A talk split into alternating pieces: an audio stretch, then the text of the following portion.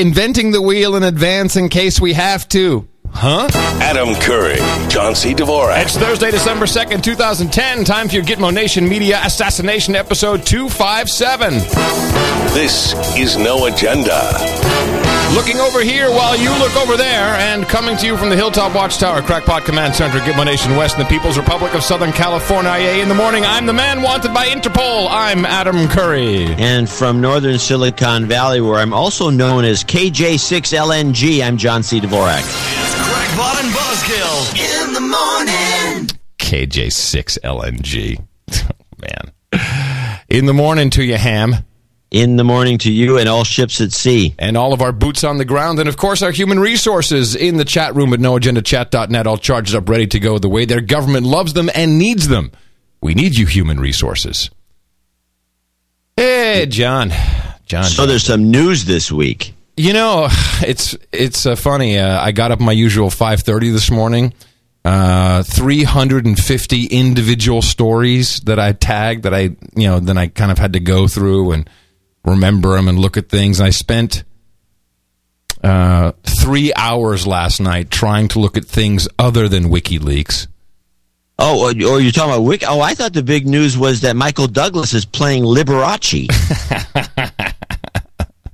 Yeah, I'll give you one. In the morning.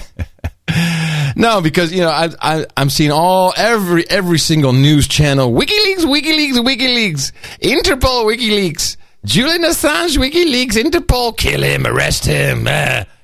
And I'm like, something is going on, and there was so much going on. This I have a bunch of clips, but I, what I got out of it was the fact that it's the reaction to this is more interesting than the actual event. Well, indeed, because the first thing you know, you and I are kind of trained to do is to go look at the at the leak, to go look at the papers, and I'm like, oh, brother, how boring is this? It's like, first of all, lots of stuff in there that we've been talking about for six months. None of it uh, deemed top secret. It's all classified or do not, you know. It's all bogus. It's like memos. It's like little notes to, te- to the teacher. they're cables. Yeah, cables. What the hell's a cable? I still don't get that. I think a cable is like uh, it goes through a secure cable. I guess it's kind of like a cable. It's Hey, a cable telex. coming in. It's What's a, tele- cable. It's The a telex. No, ca- cable is synonymous with telex. Remember the telex Yeah, machines? those days are over. They don't do cables anymore, do they? Don't they email the stuff around? no, apparently they do cables. Cables. They have some kind of internal system. And Yeah, it's called a computer network. Who are they kidding with this cables nonsense? well, that's what they call it still, a cable. Ooh, confidential cable came in. Take me a break. Grow up. Get with the program. Check the calendar. 2010's calling. You got to get your emails. Yeah. Now, well, why don't we thank our? Um, our- do we have producers? Yeah, we got a couple. Let's thank them first, and then we'll dive into this. And there's lots of other stuff because, as I said, I was uh, looking over there while you were all looking here. All right, we've got uh, one executive producer and four associates. Okay. and uh, our uh, executive uh, producer is um, Sir Mike Menzies Oh. uh, from Eltham, North Victoria, Australia. Hey, my birthday was on the 27th of November, and he uh, would like uh, to celebrate by offering you some cash. He gave us $250. Uh, $250. Oh, that's I haven't awesome. listened for a while, but I have the episodes downloaded and waiting. You're falling behind. And I also uh, know you two work your butts off, which is true. I feel I have a moral obligation to keep the show afloat. also, I like to uh, have my night ring by now. Well, we're going to have that coming shortly. We have some good news on the on the 10 10 10 coins. At least we, we have them in hand now. Uh, then we have uh, one, two, three, four associate executive producers uh, Paul Palchik in Camberwell, West Victoria, Australia, which is interesting. Our top people are from Australia this week. Um, Well, I do have some Australian news. There's always something interesting going on down there. oh, this place is crazy. Yeah. Uh, his annual subscription is one dollar times four hours times fifty-two weeks, which is two hundred and eight dollars. So he's basically given us the year's worth of uh, last year's or this year's worth of shows by a buck a piece. Thank you Thank so you very much. much. Yes, thank which is a good idea. I agree. We should put that on there as a two hundred eight dollar one time thing. That's not a bad idea. We may do that. Uh, and then we have our old buddy tiptopwebsite.com. uh, who wants to be plugged for as such. Cocoa Beach, Florida, two hundred dollars, no agenda show. Keep up the good work, guys. Uh, and by the way, if you get anyone wants to put up a website, Tip Top Websites is one way to do it. Uh, easy. Donations should put me about halfway to knighthood. Funny when you talked when I talked last year on the phone, uh, you said I should put my company on a TV commercial one year later. Well, on this week in startups, Adam said the same thing. That's because we unfortunately think alike, which is the. It's a curse, I tell you. It's a curse. They've played over 900 times nationally on the History channels and so on and so forth. He's done quite well. TipTopWebsite.com. Uh, and then uh, as I scroll down the large message, Hans Hofner in Berlin, Deutschland. Uh, really nice town. If anybody wants to travel, go there. In the morning, John Adams spreadsheet may or may not show. I'm a douchebag for not sticking to my word of when I would support the show. Be that as it may, here's the rest of the money I was gonna send a couple of weeks ago. Very rare a German would use the word gonna, G-O-N-N-A. Yeah. Better late than never. I'm, which could be code. I'm a film composer, and if anybody wants to connect and perhaps have me work on their film, I'd be glad to get in touch with either creative people who work the way you guys do, uh, the way you guys think, and so on. If you could put a link in the uh, to my site in the show notes. Yeah, we'll do that for sure. It would be handy. There it is, soundcloud.com. So we'll uh, put a link uh, on the show. Hey, John, you know, you, you just dropped down to AM quality. That's how bad this Skype connection is. Well, since I'm well, this is why I've got my call letters now. Yeah, you passed your test, and, uh, and no sooner had you done that than it sounds like you're on just shortwave. and then uh, two hundred dollars from Matthew Lacey, who um, sent us an email to go along with this, and I'll look up the email and we'll discuss what he had to say during the break or or donation break. Um, a couple of um, actually only one PR mention, but something uh, I f- actually I hadn't thought about this. and I thought it was quite interesting. Uh, remember we did that thing for noagendaip.com? Yeah. And uh, it turned out quite funny. If you go to noagendaip.com, uh, John and I will uh, read out your slave IP address. Um, it's, it's cool. It's a it's it's a great little uh, uh, you know.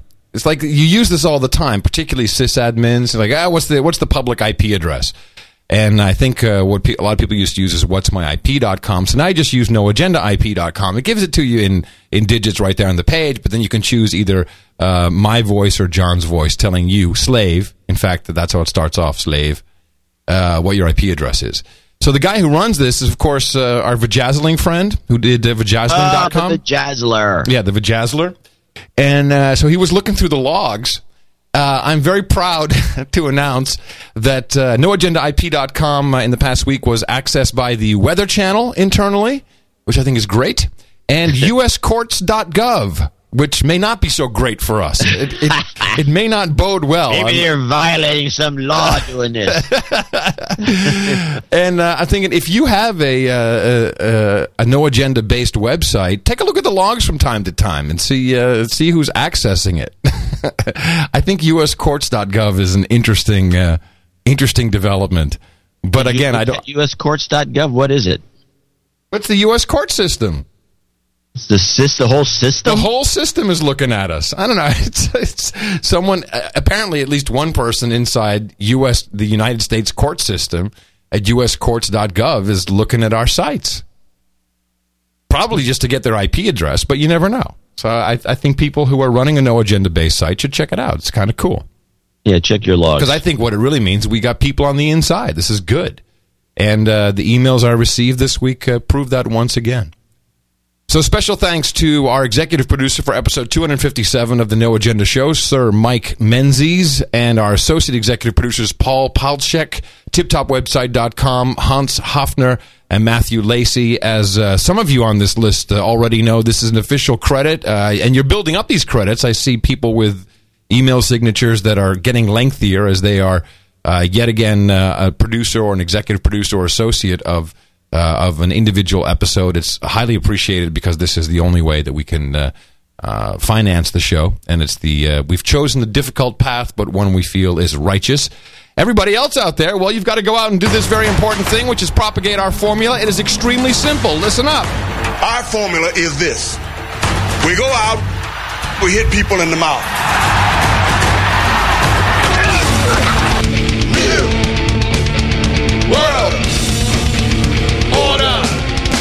Say it with me now. Shut up, slave. Stupid slave. You dumb, dumb, dumb slave.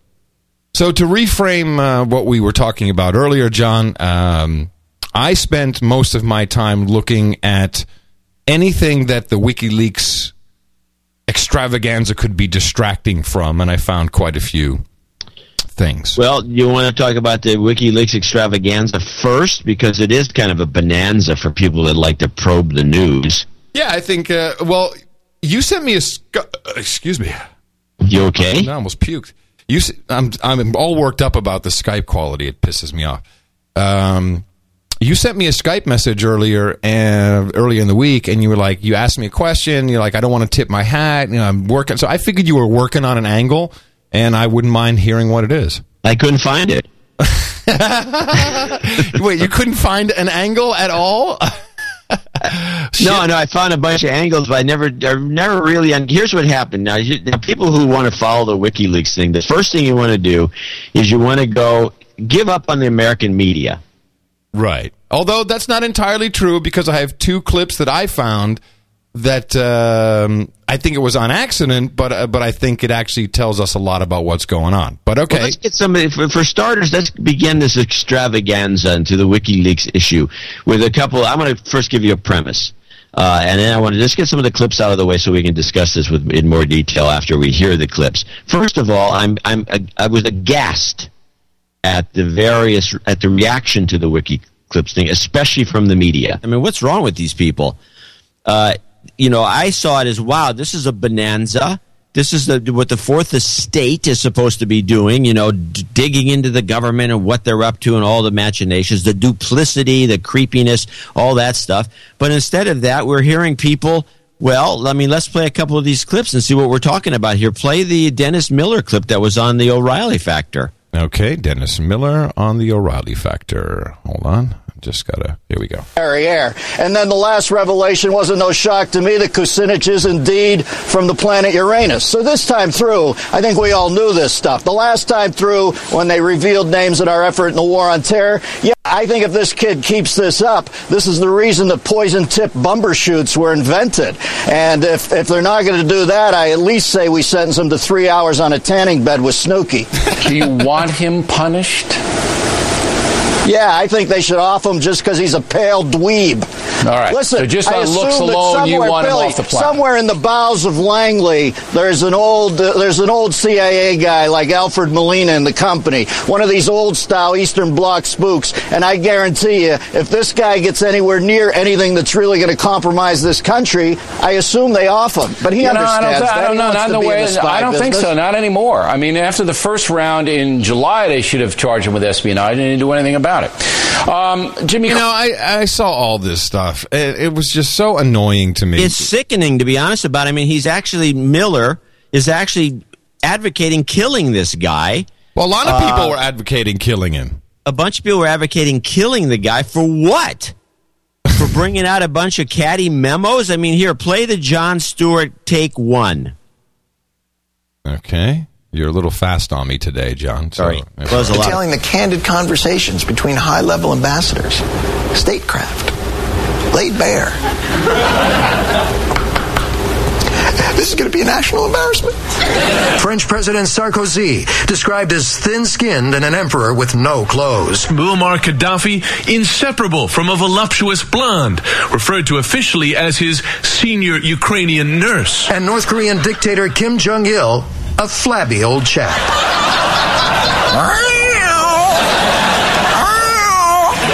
Who put Perez Hilton in charge of our diplomatic corps? Yeah.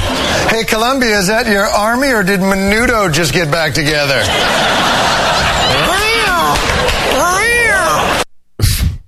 So now that's what a comedian would tell. How you know that's the and way even, he looks. And even even that wasn't all that funny.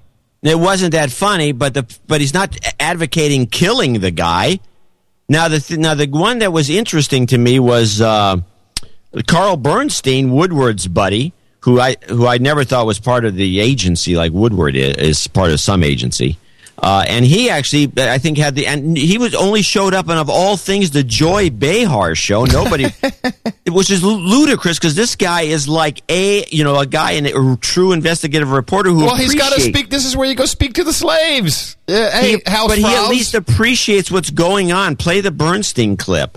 Security, pardon me, Michael, of, of secret information always carries a risk, and uh, and we have to be very careful about how we use that information. Okay, Michael, what did you want to say? I agree, and I think Se- Secretary of Gates came out yesterday and said, "Hey, basically, th- this is not a big deal," which raises another question. Well, if these disclosures aren't a big deal, then why are we spending uh, so much time trying to classify all this secret information? Well, actually, there- most of it's low classification information. And I just- But weren't you interested Right. in the fact that the Arab world would like us to bomb the nuclear reactor in Iran? I mean, I thought that was fascinating. That's what I'm saying. They're great I thought that was fascinating. A front This is- page story? That's my point. That's exactly what I said. It's a terrific story. There are lots of terrific stories in here. Yeah. And uh, sure, the State Department doesn't want that disclosed because it comes through there. Also, many of the Okay, things good in these enough. cable. The, the point is, he recognizes the fact that this is a cache of good material that could be useful for writers. So why would you trash? I mean, what is Fox's problem? They're the ones who are all over this thing as some sort of a, you know, we should we should find him for espionage. Hey, he's not an American citizen. So I- heard a guy saying he should be arrested for treason. He's not an American. American How can he be? How does this even work? That was uh, that idiot. Uh, what's his name? The, the Baptist minister who's running for president. I don't know. The rent's too damn high, guy. You know what's his name? You know, well, uh, first of all, Huckabee. okay, let, let, let- I got to stop you on this. All right, so because I I found a couple clips which I think do kind of explain what's going on. So first, our assertion is WikiLeaks is uh, a front for the CIA or other intelligence organizations, and it's used um, to embarrass people, to start to stir up crap, and clearly there was uh, embarrassment uh, targeted against Hillary Clinton. Yeah, and, and by the way, that is our assertion. It always has been, and all that this shows, besides, I, you know, I agree that you know what this shows is that this is really a good control one because they got stuff in there that's obviously meant to be leaked out to, for some uh, for some reason. In fact, Putin actually said that he believes the whole thing. A lot of these, he thinks some of the memos are Uh, Ahmadinejad, all these guys say it's fake. They all say it's the U.S. government trying to control the. Right, and uh, I think that they're probably right. Yeah. but They- what gets, but that's not what bothers me. What bothers me is the media itself turning on this, on this, on this batch of information, which is just a bunch of resource material that you should be happy is out there. Well, it's their job to do that. It's their job to make a big story out of it that doesn't actually go into the details of the well, cables. that's the American media. But if you go and like I recommend people do, which I was going to say before I was cut off, is that if you want to actually read some good stuff, some good analysis, some funny material, you have to go to the communist paper, The Guardian, Guardian, in the UK. yeah. yeah. They're Well- loaded with stuff. Well, the Guardian, of course, this is another tip off that, you know, for a site that leaks things, again, they're leaking to mainstream media first, giving the Guardian, I guess they didn't give the New York Times anything up no, front. I think the New York Times did get something. Oh, they did. They did. I Uh, think. And and and the funniest thing, of course, is uh, you know you saw the stock price of a Bank of America vary with about five to seven percent. Yeah, Bank of America looks oh, like there- a bank is next, and everyone's like Bank of America, Bank of America, which of course was targeted with uh, you know they targeted 30, 30 plus of the Bank of America employees by uh, landing the uh, the jet in the Hudson River. You know, this is not the first time Bank of America has been threatened by some evil group. That's my assertion, but uh, I'm not going to argue with it because it's just too much, too many coincidences and too much good stuff. And the one I want to, I don't want to push my clips, but I got one more, which kind of really give, get, to me, triggered the whole thought that the whole thing is a, is rigged. Is that the, immediately after the the notes were leaked, PBS, the National uh, Treasurer, Frazier, yes. uh, it immediately had Secretary Gates, ex CIA, uh, Defense Department guy carried over from the Bush administration because obviously you take him or or get shot, and he makes a comment. This is like on Monday. He ma- right, you know, just after they get the, the, the note, without looking at one memo, which means he looked at him before, says it's no big deal with a kind of a, a, sly smirk on his face. If you want to play the Gates on WikiLeaks clip. To powerful people.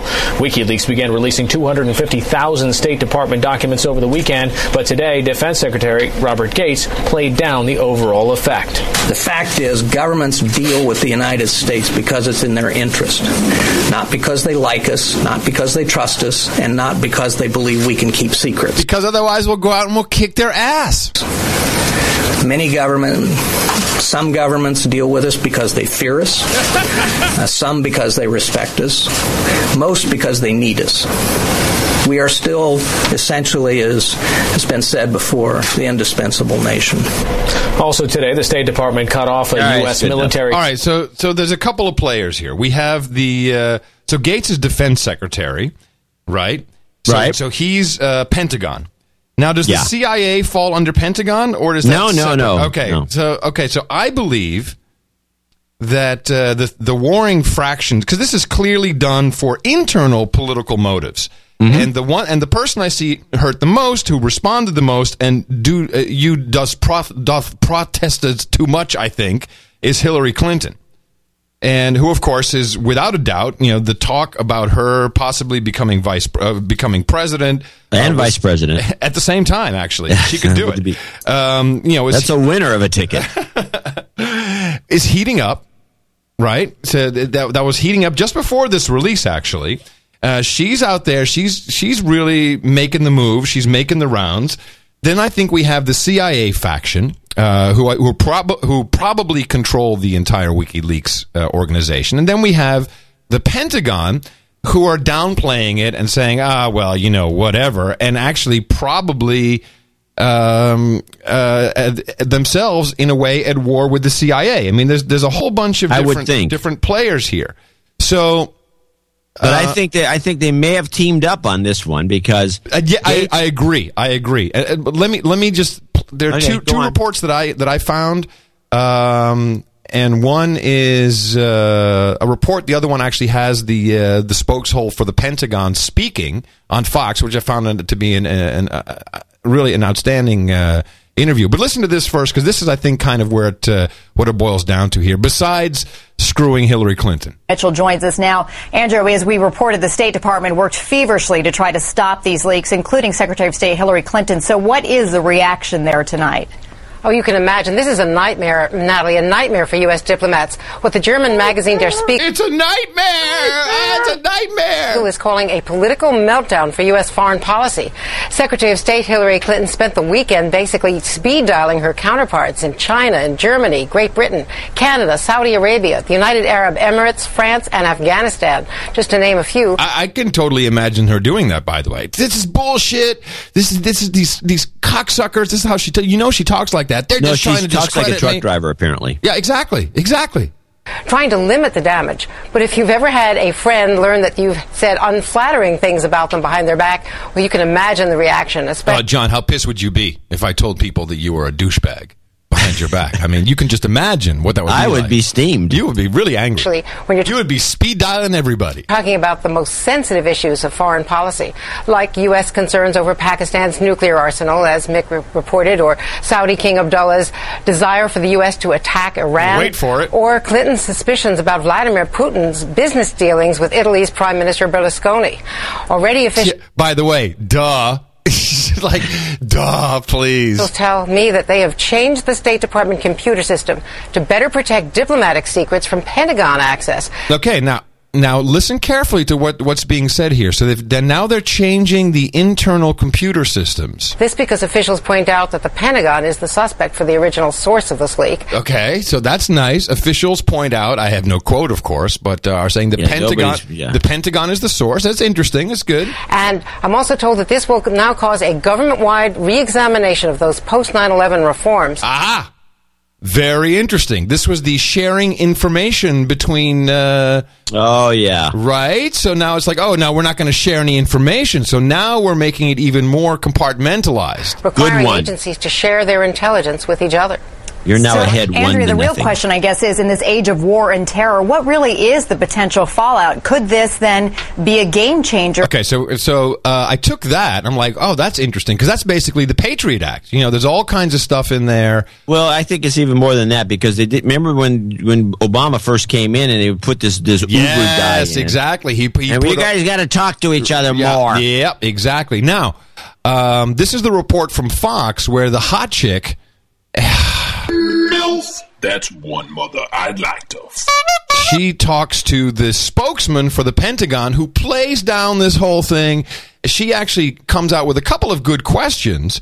Uh, the one that immediately was on my mind is, hey, if WikiLeaks is such a tremendous, you know, if the if the if Assange should be killed, and he should he should be probably just for being annoying, but if, if he should be killed, you know, why don't we just do what uh, we did over Thanksgiving weekend and just change the DNS, just route around it, you know, just just uh, get, you know, th- it was so easy to take down all these uh, seventy or eighty websites by changing the DNS entry and seizing them. Now confirmed by Department of Homeland Security. By ICE, confirmed, confirmed that they did that, which is of course a bad thing. How come they didn't do that now? Wha- What about the big cyber team that the Pentagon has? So it, this report and what this guy says will actually, in my mind, um, legitimize the claim that the leaks came from the Pentagon. And this is a Fox News alert. A top U.S. diplomat is now warning that Julian Assange's la- latest document dump through his website WikiLeaks has substantially hurt U.S. diplomatic efforts.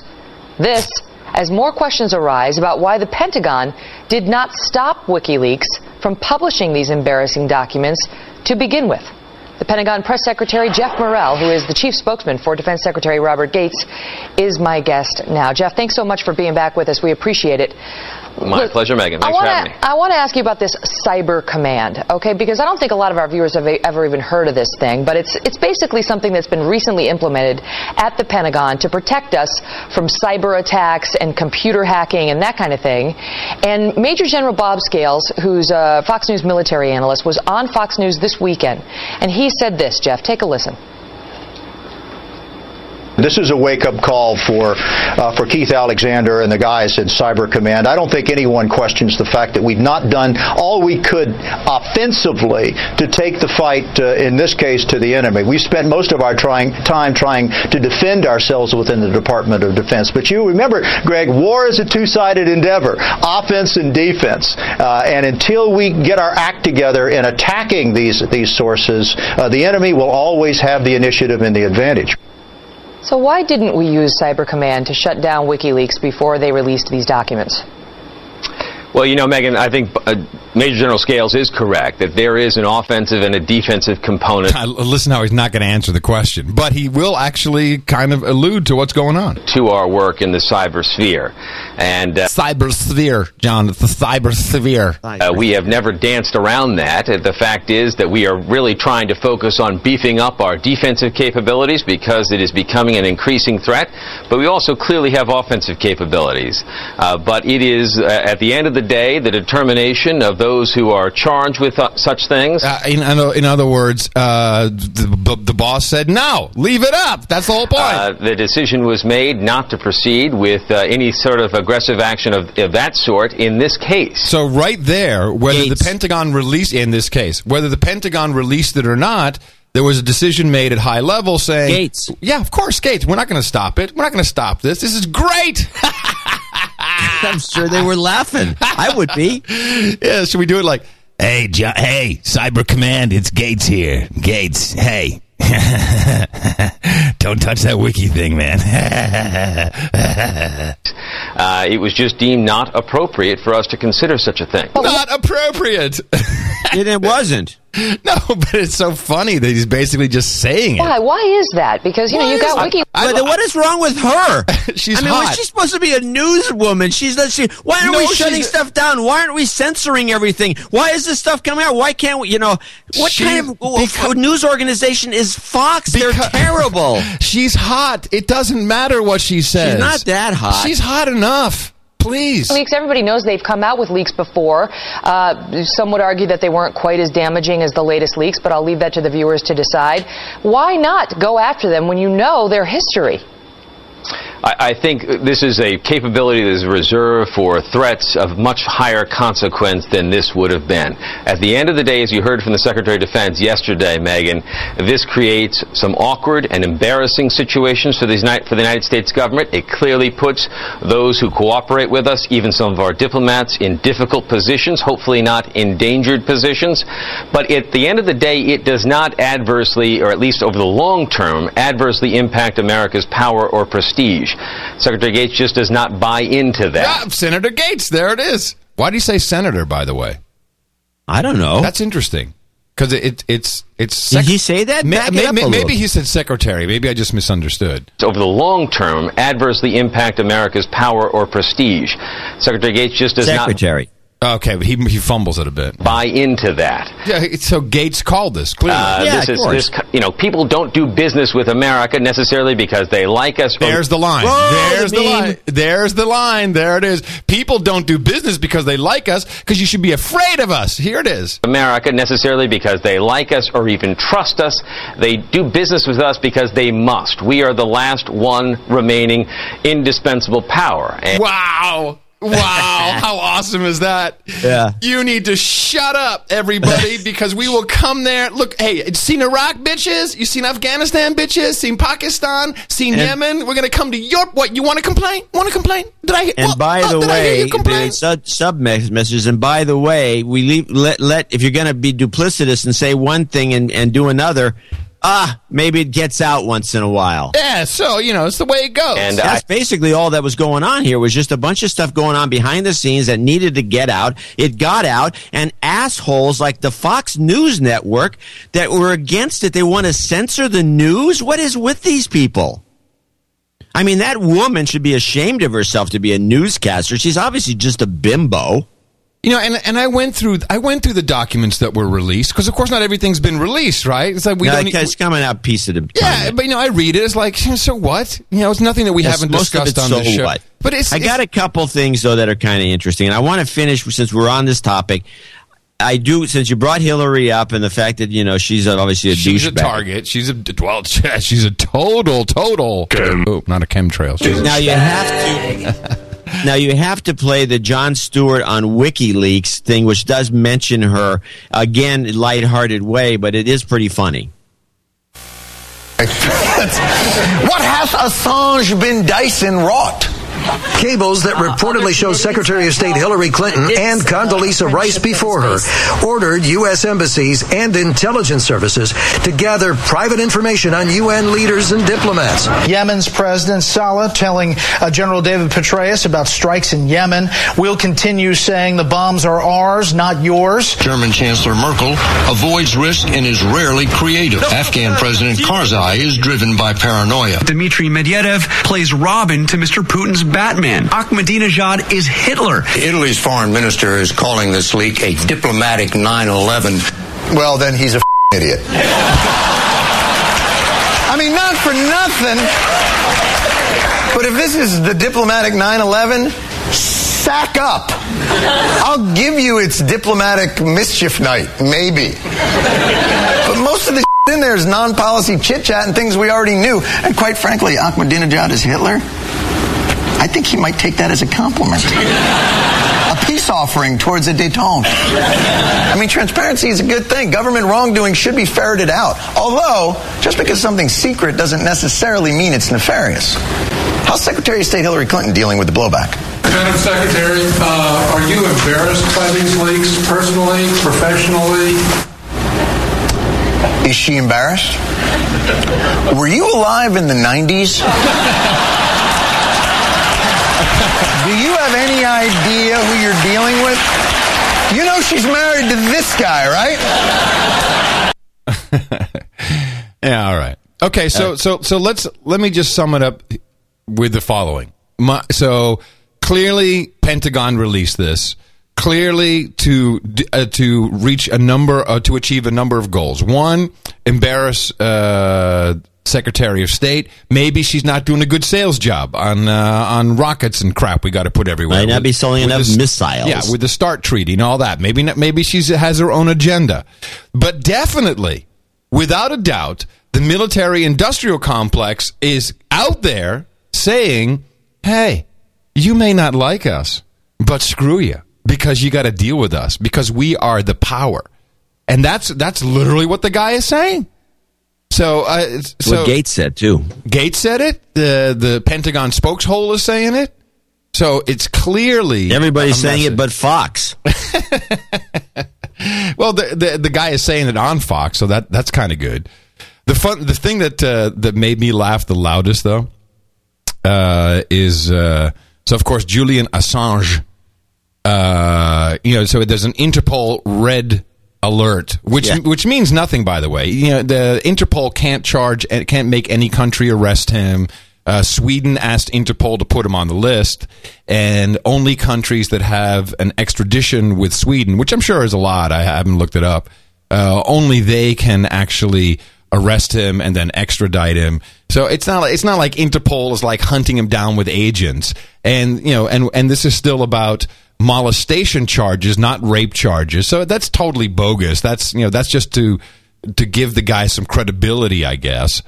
But the funny thing was, uh, Christine Assange, his mom, is worried about her son's well being as Australia's government joined the United States in launching an investigation. Do you know what she does? Uh, her- uh, his mom. No, but this I'm sure is a good one. She runs a puppet theater. Wow. I like okay. Could it that's get any good. better than that? Yeah, symbolic. It's a She fractal. But regarding the media, John, um, you know, I think the memo went out. Everyone's like, "You play this up. We got to make this a big deal." Uh, we, you know, and they didn't do any of this the first time around when they released all the uh, the Iraq documents. It, yeah, it well, I think that this big. is, yeah, I think this is definitely leading up to the bank memos, which is going to Oh, shake. Yes, exactly. And and people made a lot of money on just the news. And then when Bank of America came out and said, "No, we have we've had no contact at all with uh, with Assange," then all of a sudden the stock price went up again, and people made some money there just on a little blip. However, there is a link in the show notes at noagendashow.com under uh, the Ministry of Truth and the subheading WikiLeaks. You should go look at the murals at the Bank of America in uh, they're in uh, North Carolina, their headquarters. It could not be more creepy. They've got uh, all kinds of uh, you know burning bushes, people hanging on puppet strings, uh, all kinds of thirty third degree Mason symbolism. It's it's in fact it's it reminds me a lot of the Denver airport stuff. It's Yeah, really well, that, it's really you know, that was the, the, you know, the company that took over the Bank of America, which actually was a San Francisco-based company to, for years. Uh, Oh, really? originally, the, originally the Bank of Italy turned into the Bank Right, of America. that's right, that's right. world's right. largest bank for a while, while in San Francisco, while headquartered, and then this, this one of the this scam artists, I, I would say, mainly because they ruined the Bank of America and they changed the colors and the logo and everything in between out of out of North Carolina and. Um, uh, they're kind of like the way uh, you know uh, the old AT and T was repieced together by Southwestern Bell SB or not by South SBC, and uh, yeah, I guess that's Southwestern Bell, and they you know they bought up Pacific uh, Tele- Pacific Telephone and Telegraph. They bought up all these little companies all over the country, and then renamed themselves AT and T, right? Uh, so they could keep that building in San Francisco, which is a CIA, you know, f- building of some sort. you think? and um, some sort. So that means so this has been going on, but the, you know the Bank of America is, is became a crappy bank when these guys. I mean, a crappy bank. I refuse to do business with them. Um, when once they were taken over by this group in South Carolina, the customer service is not there anymore. It's a mess. And I, it doesn't surprise me. There's something fishy about it. One of the things I want to do again to get a few clips out of the way if nothing else, we did learn a few weird little tidbits which have been confirming what we've been saying on the show all along. And the one clip that I played earlier, the first Jon Stewart clip, you must you may have missed it, but they did have a quickie in there about Yemen.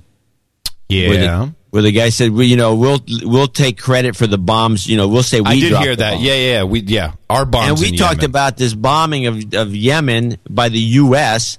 and the invasion by the United States already about what six months ago. Remember when Yemen was first started coming up in the conversation before they even came up with the Al Qaeda thing? We had people documenting the fact that we were there doing something up north. Yeah. Yeah. So that's kind of documented. Uh, there's uh, the the other weird thing that took place uh, was uh, I think the BBC report on on Putin and Russia, what they dug out of the WikiLeaks thing, was worth listening to because it resulted in Putin coming on the Larry King show last night. Yeah, you know, I, I started to watch that, and, and I'd already done uh, my three hours of uh, congressional hearings, which I'll get into later. Uh, it, it was very annoying to me because you get you know the split screen. They've clearly post edited this to take out all the interpretation stuff. You can't hear Putin. You get this horrible translator. Oh, the I- translator's the worst. And I just I just couldn't watch it. It was just, but I'm glad you did, so I didn't have to. I, well, there I was a couple of things that came out of it, but first, if we could play these two, I'll be you know the second half of the show is always going to be a lot of your clips, but. Uh, first, I want to play the WikiLeaks BBC take on Russia, which I thought was was very interesting. Not again, nothing that we don't really know, but it's interesting the way it's, it's presented. The world's biggest country and Europe's major energy supplier. The candid assessment by Spanish judge and mafia expert Jose Grinda Gonzalez is quoted in a cable from the US Embassy in Madrid, released by The Guardian tonight.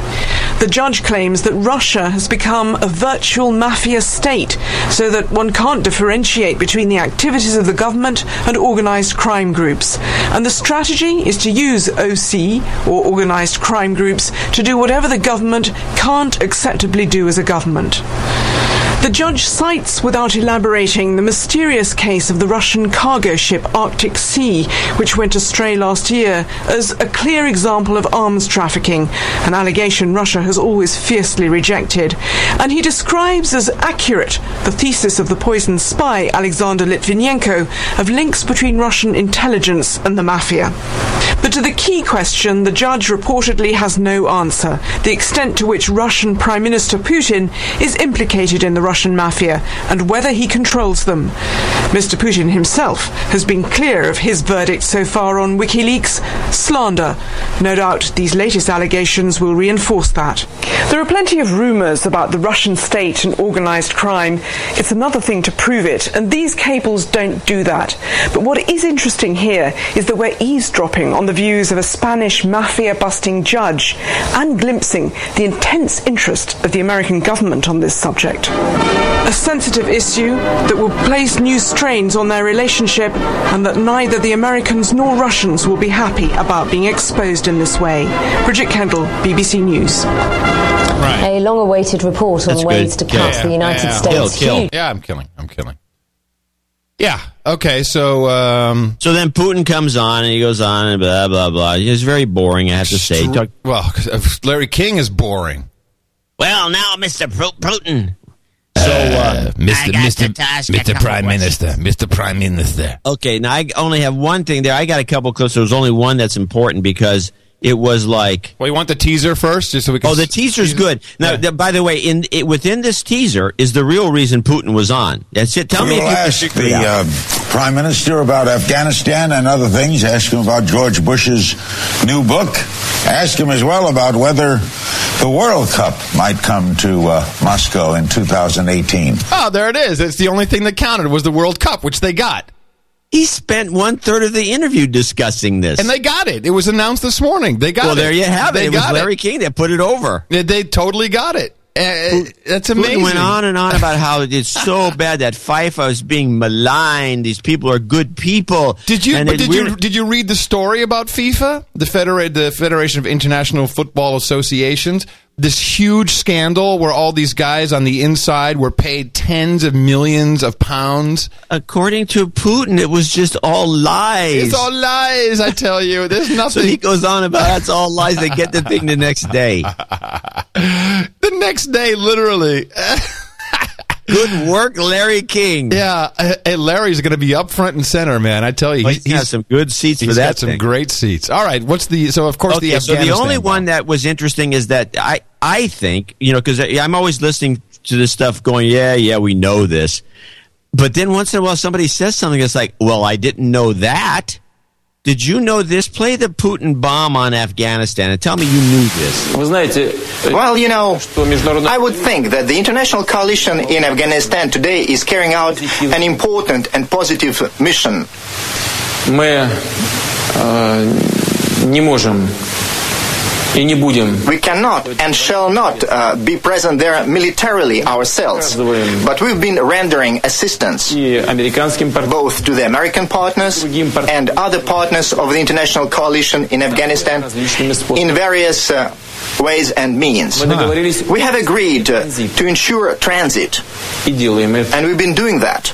Including не только по воздуху, но и по Not only by air, but also by surface. Мы, догов... мы передаем We've been relating uh, important, uh, pertinent uh, information. В том числе, including, наших, добытую с помощью наших специальных, we have uh, о которых got it through our special services, which you have uh, mentioned uh, a few minutes earlier. This could be related to, to an absolute positive uh, side of our interaction. There were instances when our helicopter flyers took out американских и голландских American and Dutch uh, military stuff под огнем противника. from the battlefield uh, being uh, fired on by the enemy. Есть и другие способы поддержки. And there are other means uh, to support the international efforts in Afghanistan.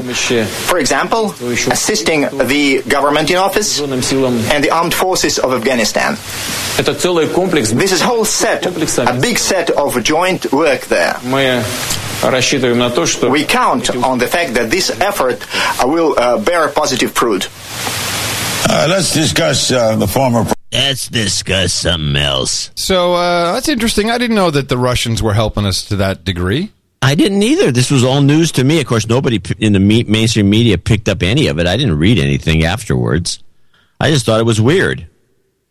Breaking from the BBC, Swedish authorities have issued a fresh arrest warrant for WikiLeaks founder Julian Assange, following a procedural error with the first Now, one. Yeah. hey, you know why this is going to heat up? Mm. They should have never let it drop the bomb about the banks. Those guys are serious. Oh yeah, no, they will kill you.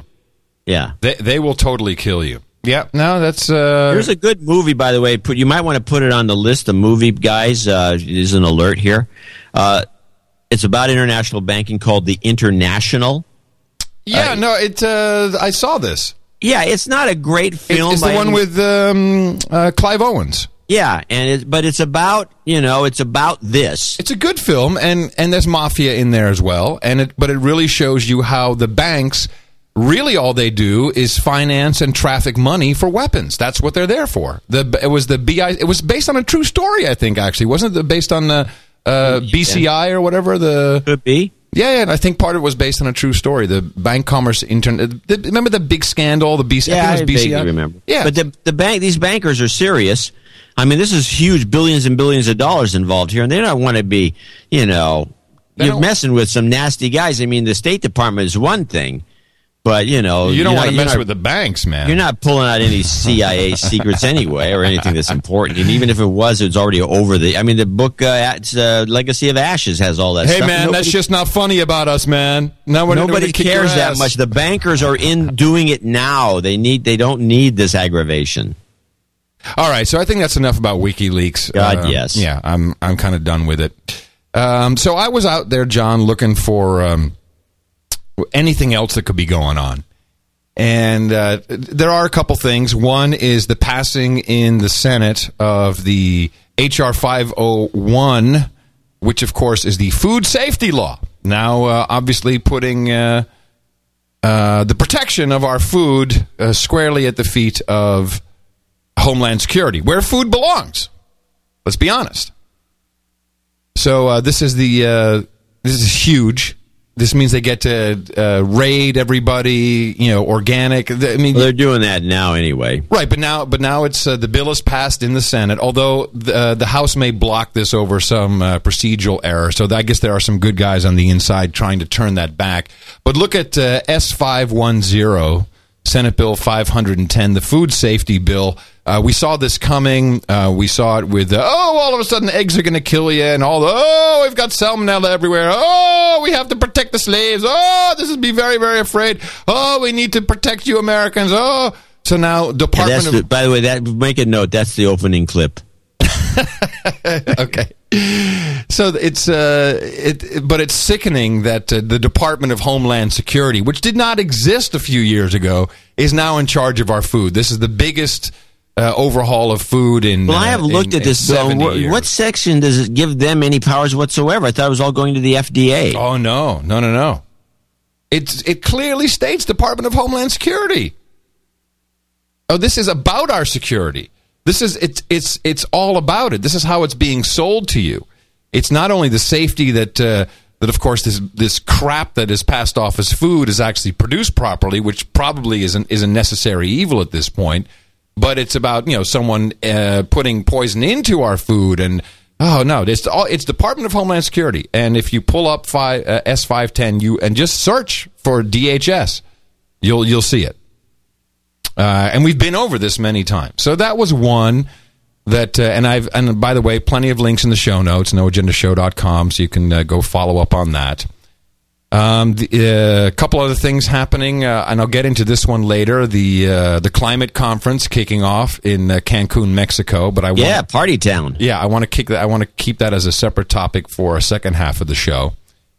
Um, the one that bothered me the most was the report and the the vote was supposed to come yesterday. In fact, it was a mandate on the National Commission on Fiscal Responsibility and Reform. It was a mandate that they had to have a vote by uh, Wednesday, December 1st. And uh, they, well, we're not quite ready. We'll do it on Friday, whatever.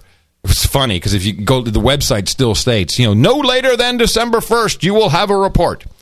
So they released their report, and it was very, very boring. Uh, in fact, I have zero sound clips. But the report is uh, fascinating. It's about uh, 47 pages long. And this is, um, in fact, I think they did a very smart thing. Unlike Greece, unlike Ireland, unlike what is still to come, which is uh, Portugal and Spain, and probably Germany and the United Kingdom and all of Europe, um, they didn't have government officials come out and say, all right, slaves, listen up. Here's what we're going to do. You're all going to get screwed. No, instead, they um, had a, a, a bipartisan commission, which I pulled a couple of bios just for us to laugh at, a bipartisan commission uh, who uh, were installed as the sales guys to sell in what they call, and literally the report, John, is titled The Moment of Truth. it could not get any funnier. And these are the austerity measures that are going to be put upon the American people. In fact, in the in the actual conversations, which were televised on C-SPAN, which I watched in its entirety. I'm glad somebody did. Sometimes they misspoke and would say this bill instead of this report because this is the bill. This- Oh. They will take this report. It'll, they need 14 of the 18 members of the committee, 14 votes. If they have the 14 votes, it gets introduced into um, uh, into Congress, and of course, it'll go back and forth. It'll change. It'll morph. So they start at 47 pages. Watch it grow to 2,000. And in this thing, John, it's unbelievable. 15, uh, 15 uh, cent extra tax per gallon on uh, gasoline. Uh, well, you know, uh, we know that uh, uh, government uh, energy sources have to be sold at cost to the human resources. Well, we can't do that anymore. We're just going to have to charge more money for uh, energy.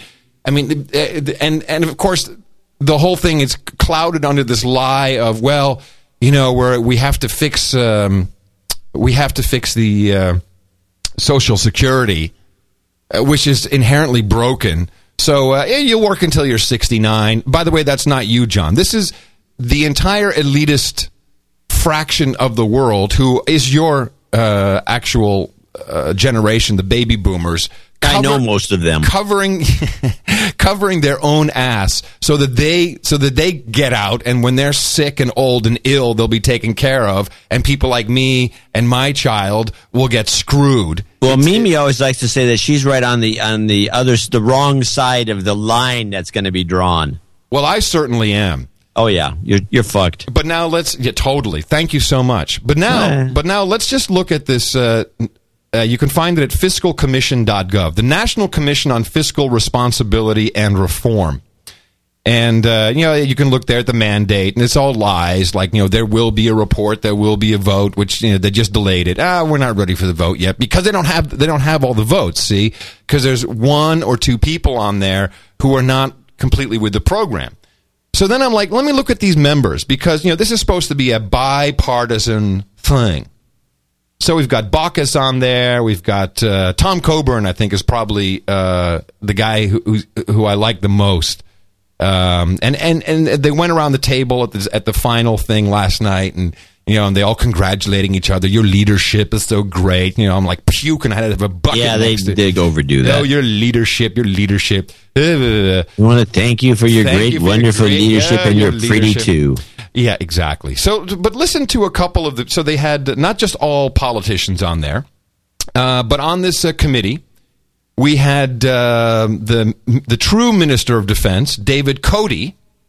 Do you know who he is? No, He now is- you got me. He is the chairman and CEO of Honeywell International, who ran uh, TRW as well. So this is the true Minister of Defense.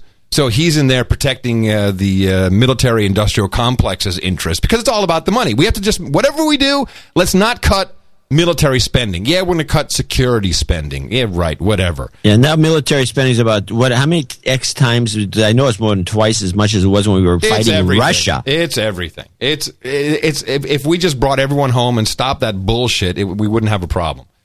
Then we have Ann Fudge. Ann Fudge. What? Ann Fudge. Her name is Ann Fudge. Yes, and even funnier, she's African American. Just to make it funnier. Ann Fudge, former CEO of Young and Rubicam.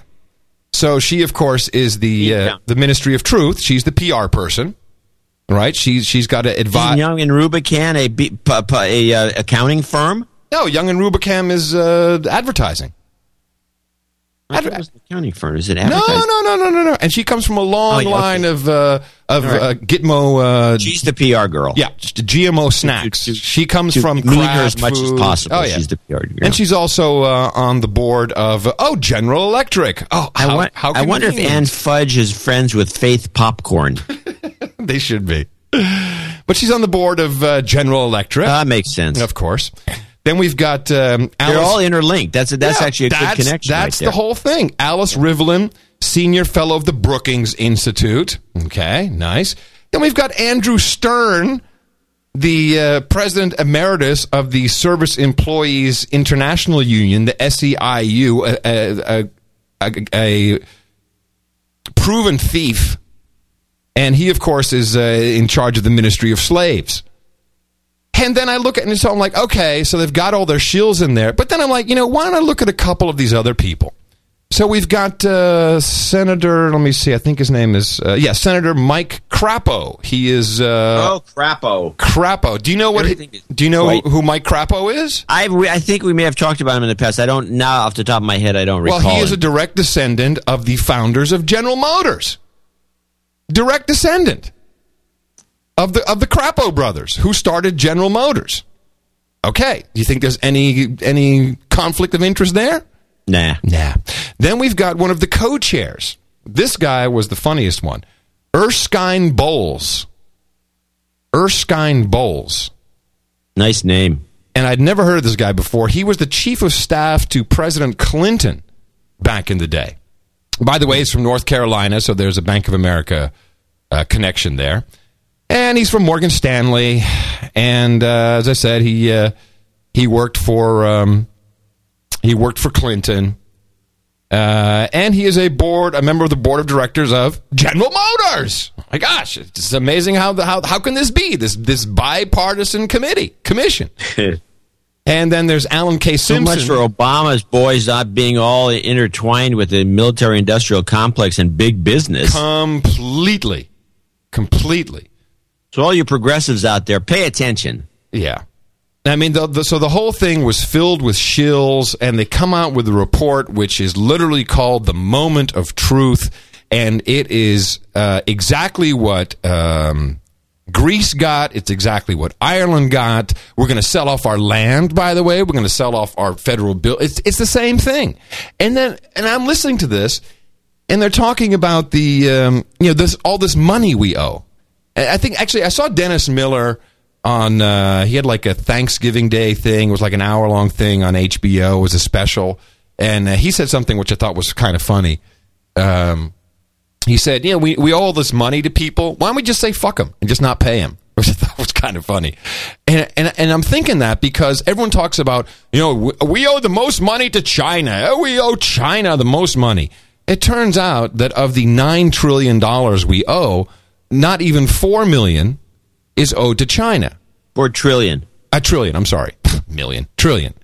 Um, so yeah, they, they are the biggest uh, creditor, but it's not even half.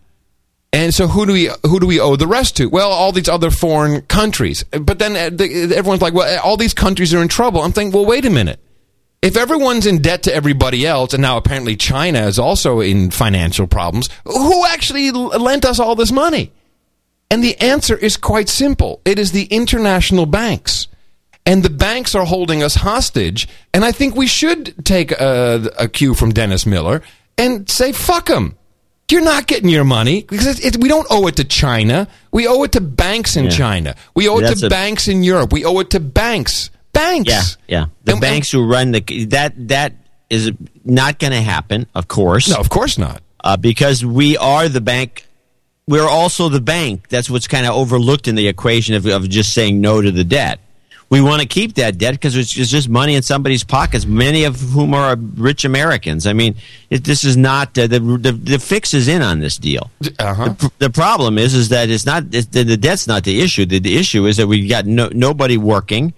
The whole economy's in the toilet. It's going to stay that way for the next ten years. They say they, they admit it Well, with the not. moment with the moment of truth memo, yes, it'll stay in the toilet for the next ten years. Yeah, that's They're- what they they're- want. They're going to fire hundreds of thousands of uh, government employees. Fire them, literally. Well, th- well, how's that going to help? You know, I, I mean, I'm all for for downsizing government, but uh, that's going to help. They're not going to implement this thing anyway. No, of course they're not good. They're going to bitch about it forever. I, I will say that uh, the Federal Reserve, uh, and this, by the way, was the information that a Bloomberg reporter was killed over. I think, by the way, what you I think you're going to discuss, which is the huge amount of money we've been giving overseas. Yes, exactly. Uh, is uh, w- really one of the main things that was covered up by the uh, WikiLeaks memo. Exactly. And it's uh, over $3 trillion. I heard it was nine. I, I mean, who knows what's true, right? This is the Wall Street Journal. But we gave it to Dexia AG, a Belgian bank. We gave it to Commerzbank AG, a Yeah, German bank. out we gave foreign it banks. Barclay PLC, the British bank. Uh, we just we gave we you John you and I gave this money to foreign bankers. So it, is this not exactly the problem? This is exactly this is exactly it. And I just want people if you get if you if you take away anything from this show, the illusion is being created that the boogeyman is out there, and if we don't pay back the debt, we're going to get clobbered by him. Now, if we said to China, screw you, we're not paying you back, China's not going to come and invade us. They need us to buy their iPhones. And this, you know, you have to see it in a much larger perspective. But the, but the banking system, these guys, and the system in general, which includes the Federal Reserve, which includes all central banks, they are really holding us hostage. I just you just need to keep that in mind because that is the true problem of what's happening right now is the monetary system. Gold, by the way, about to hit fourteen hundred dollars once again today. Um. So anyway, Everything's relative. You could make more money investing in lead. the uh, I did get a nice note from uh, we have like three listeners in Gitmo Nation Stinky Cheese in uh, France, and uh, our buddy Tristan because you know they had the the soccer the for the former soccer star said hey let's do a bank run on December seventh. Yeah. So Christine Lagarde, who looks like an elitist bitch, um, was interviewed in France. I put the link in the show notes so you can watch it if you understand French. Uh, but she basically said, He does his job, I do mine. I don't play soccer, I won't take the risk to try. It's not his first provocation. He is a great soccer player. That's not a reason to follow his every suggestion. Shut up, you slave. And everyone's uh, all. That's not bad. Yeah, I'm pretty good. You should do the French guy more often. Yeah, or I'll- woman, I'll or whatever try. you're doing. I'll try. So um, anyway, that's that's a lot of the stuff that was uh, that was going on while everyone else was watching the uh, the WikiLeaks coverage. Uh, we were totally getting screwed, and the sales team is out there to sell you. I mean, if you again, it was too boring to play because you, you no one talked for less than six minutes. But if you listen to how these guys are talking, it's like, you know, the American dream is not a Chevrolet or Cadillac. The American dream is not owning your own house. The American dream is passing on a better America to our children. Save the children. We ha- it's hard choices we got to make now. It's like for two years, what longer than two? We've been like, hey, you know, everyone's like, we can't, we got to stop this. We we can't keep borrowing money to go kill brown people in other countries, which is discussed. No, instead, Social Security has to change. Uh, we have to uh, raise taxes, indirect taxes, by the way. We have to lower corporate taxes, which uh, makes sense. But we're going to raise the cost of living everywhere. That is what's hidden in this the moment of truth memo. Please go read this because this is what you'll be. If you're not going to deal with it, your kids will deal with it. And it was just disgusting to watch, and all the backslapping, and then the whole thing filled with shills and corporate interests made me nauseous. Well, don't forget the other overlooked story here, which uh, I actually have a clip on this kind of, which is our guy in Oregon. The patsy set up as the Al Qaeda, you know, the bonehead, the idiot that was like uh, worked by the FBI. Yeah. And that story is still developing. Um, you got a clip? Well, I got the Judge Napolitano. The, the, the Judge Napolitano, by the way, on Fox is is going to be. I don't know why they put him on uh, Fox Business right across from O'Reilly, and they they get on each other's shows, which is kind of odd. It's almost like they're competing with each other. Uh, it's it's they've took him from the weekend to to a daily show. It's just basically all about the Constitution and the illegal the, this and unconstitutional that, and he has a lot of documentation to show that every, almost everything we're doing is against essentially against the Constitution, you know, unconstitutional, against the law, whatever. Right, right, right. And so he gets into these arguments, and he starts off with a clip from the O'Reilly show on this guy, and where he's defending the guy because the guy's been set up, and O'Reilly is just promoting again, like the rest of Fox, promoting thought crimes as a, as an actual, you know, an instrument of justice. But just play the the Politano. It's not the proper role of government because if government can do Now this you're to him, back on theory again do because it we said anyone. if it is apparent, and I believe it will be, because I don't think Holder, a very liberal guy, the Attorney General, is going to put his neck on the line, all right, and saying we didn't, we gave him outs, but you still, and I believe you were telling the truth, you still, because you are a stubborn guy, would vote to acquit the man, even if the tape showed he wanted to kill these people or a child molester wanted to rape the kid. So I I think I can add some color here because um, uh, the attorney for this kid is saying, hey, you know, it's well known that the first contact you make with certainly with someone who's 19 years old. The first contact is really important. What's said there because you kind of lay the groundwork, and that first contact is where the recording equipment failed, and now uh, the attorney is say is asking the judge to mandate that the that the faulty recording equipment be brought in and examined what exactly went wrong. And I think that's what they're uh, what this conversation is about. Well, actually, right? where he goes on, back it up just a little bit, where he goes on to say, I think um, Napolitano makes the point that what we're talking about here are thought crimes that uh, O'Reilly's promoting as a good thing. Because you are a stubborn guy, would vote to acquit the man, even if the tape showed he wanted to kill these people or a child molester wanted to rape the kid. Wanting to do evil That's is right. not a crime. But it is Supreme- a thought. We don't publish No. punish thoughts in this But the country. Supreme Court has ruled you wrong on it. Because you read half the quote. The rest of the quote is if the government planted the seed in his mind, he's not. If you are on the You know what he is? He's the new Beck. Beck has to go because Beck has become crazy. he is crazy. Yeah, no, and I, I think this is the new Beck. That's why he's on. He's taking Beck's slot on O'Reilly, by the way. And and this is all meant to just confuse your little brain. Is it well, more? it does that for sure. But the problem is he's on Fox Business, which nobody watches. And he to replace Beck is is you know is so far down the road. I don't think he's going to be long for the network because Ah, th- so this is well, I will yeah, two part play. I mean, it's one, on the list of predictions. You now think that the Napolitano is actually going to Yes, move up? I think he's going to move I think he's going to move out. I, I think he first of all, Fox News could new, uh, Fox Business News could use the rating, so they need to pr- cross promote him. Uh, that's always important. But I watch uh, Judge Napolitano from time to time, and I think he's the new Beck. I think he is the new guy. He has better credibility.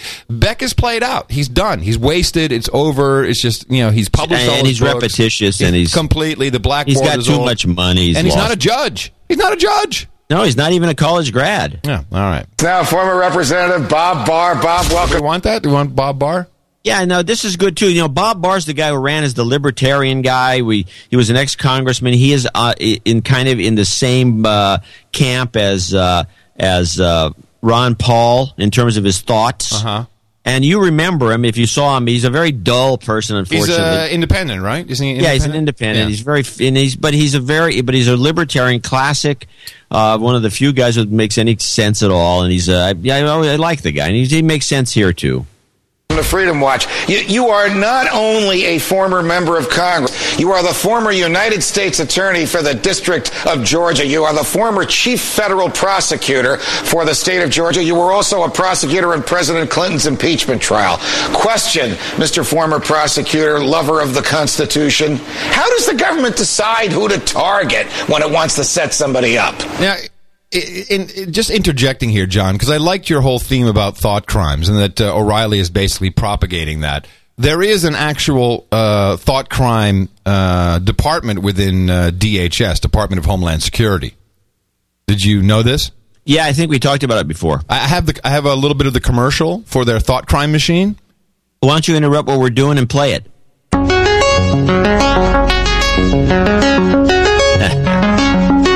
This is their commercial. It's uh, they had This stock is music. not Jeff Smith's commercial. no.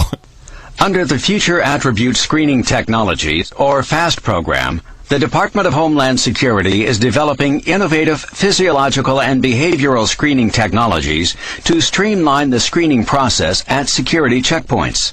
Hey, this sounds good, doesn't it, Johnny Boy? I like it. Behavioral at checkpoints. In support of this program, Battelle has partnered with industry leaders Farber Specialty Vehicles and Draper Laboratories Yeah, invest in those guys. to design and develop a portable research facility for the development and demonstration of innovative security screening technologies.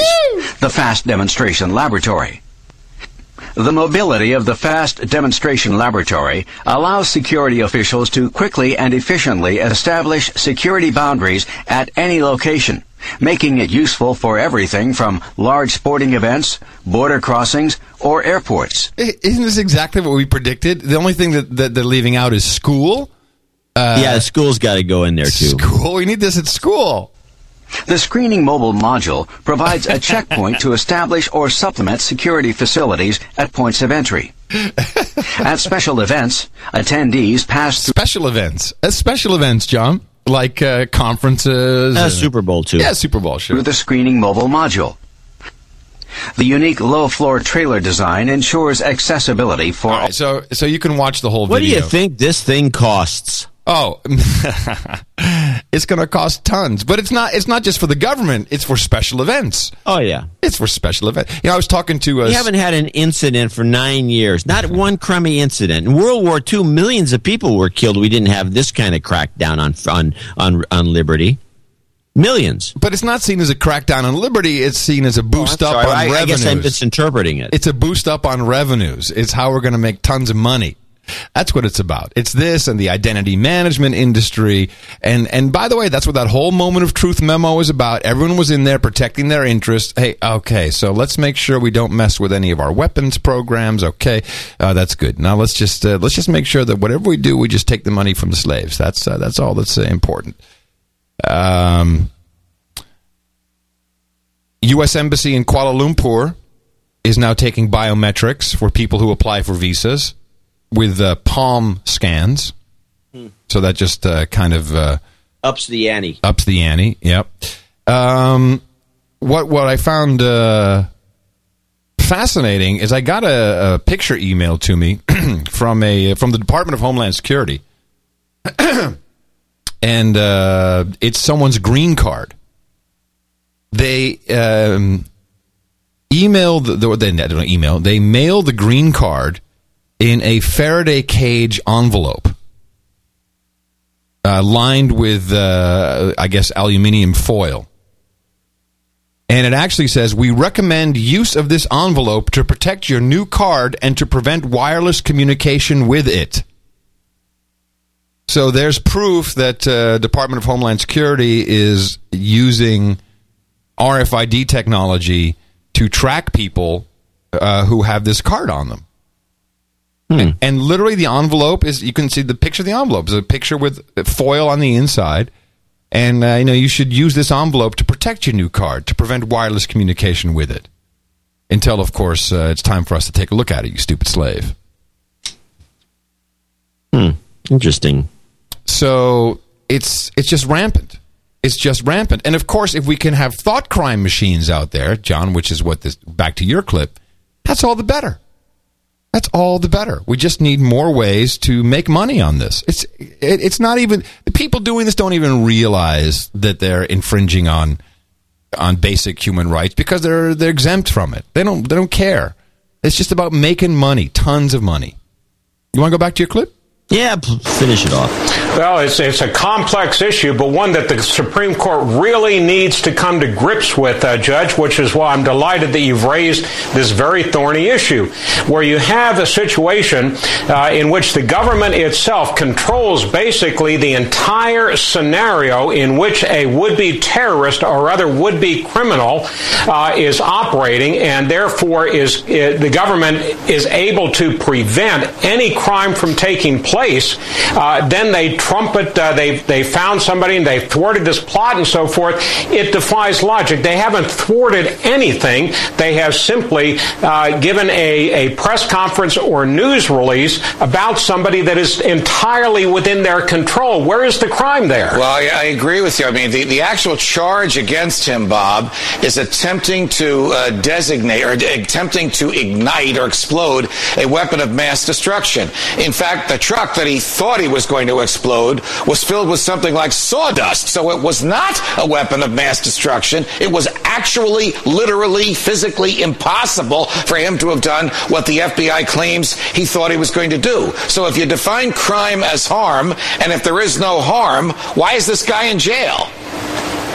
Uh, for two reasons, uh, essentially. One is because the war against uh, mind altering drugs has simply gotten out of control, and a lot of the laws, a lot of the cases that have allowed the entrapment defense to be essentially gutted are because of our zeal to prosecute drug cases over the years. Secondly, it's because of the hysteria that has gripped this nation, Judge, since 9 11, in which we seem to have a citizenry, by and large, and a compliant government that says basically anything that we do to protect you, the American people, anything that we do to get rid of terrorists is okay. So we wind up having essentially one set of constitutional concerns for right. terrorism cases in which the Constitution means nothing, and another for other cases except for drug cases. Here's, here's what it, really it, troubles me, and I, and I said it to Bill O'Reilly last night, and we, we ran some of the incendiary parts of uh, the interview in which Bill and I were going back and forth on this. The government targets people it hates, targets people it fears, or it targets an easy mark. But in all cases, it targets someone who causes no harm. Stated differently, if it could target this guy, it could target Bill O'Reilly or Bob Barr or almost anybody. Or John C. Dvorak, for that matter. Or Adam Curry. Yep. But that's okay because I'm the crackpot. I'm already deemed crazy. And I'm gonna I'm gonna go crazy on your ass after the, in the second half of the show just to prove it because that's the only way that I'm guaranteed to stay alive and not be arrested for trying to detonate some sawdust. These targets, the, gov- the government uh, induces them into their criminal activity over a course of years. It doesn't happen overnight. Why should the government be able to do this? Aren't there better things uh, for the FBI to be doing to protect our freedoms? Yeah. I totally agree. And uh, you watch Napolitano's rise. He's a rising star. I know media, John. This is how it works. He's a rising star he's not. He might be, but I don't see him being a rising star on uh, Fox the way Fox is headed. We'll see. We'll see. I mean, he could, you know, he could be dropped over someplace else. I mean, I, I think he's a rising star, and I think I, I think he's got he's got his. I think he is too, but I just don't see Fox's current thinking the way they're the direction they're headed. And you had that Megyn clip, and the rest of it, they're they're just on the wrong side of the issues, and. Uh, you know, Beck with notwithstanding. I mean, Beck is like his own, you know, animal, and and he's just whatever he is, but he's hit wrong half the time or kind of nutty about stuff. I think it's time we should take our break. Well, so leading into that, um, you asked early on, you know, what is the deal with the media and how? Why are they also on board? And I just had a, I did a there was a, a very interesting article that I read uh, titled "Does the CIA, CIA control NPR and other quote alternative media?" And it's a very interesting read, uh, and it's in the show notes, uh, noagendashow.com. Um, it talks about specifically NPR, your national treasure, uh, with shows like Democracy Now! and publications like Mother Jones. And they lead a lot of this back to the financing of these organizations. And of course, we focus mainly on how, uh, as certainly NPR and PBS are basically commercial entities and run commercials for huge organizations which have no business talking to the consumer, i.e., General Electric or Honeywell or you know, who cares? And, you know, the, anyone watching those shows is not going to go out and buy a General Electric uh, fridge. In fact, they're not promoting fridges. They're saying, hey, look at us. We're great. We never forget about who we're really working for, which is to insinuate that they're working for you, the, the American people. But of course, it's not. They're working for uh, the, the elitist of the world. And then I come across uh, one of the, you know, who, who, who, who funds by far the most, and the government is just a little piece of NPR and PBS's funding. Do you know who is a huge donor? To PBS, to the National Treasure? Yeah. Who? The Ford Foundation. Oh yeah, no, the Ford Foundation is the Ford that that's a little uh, weird. We we have to actually before you go talk about them too much.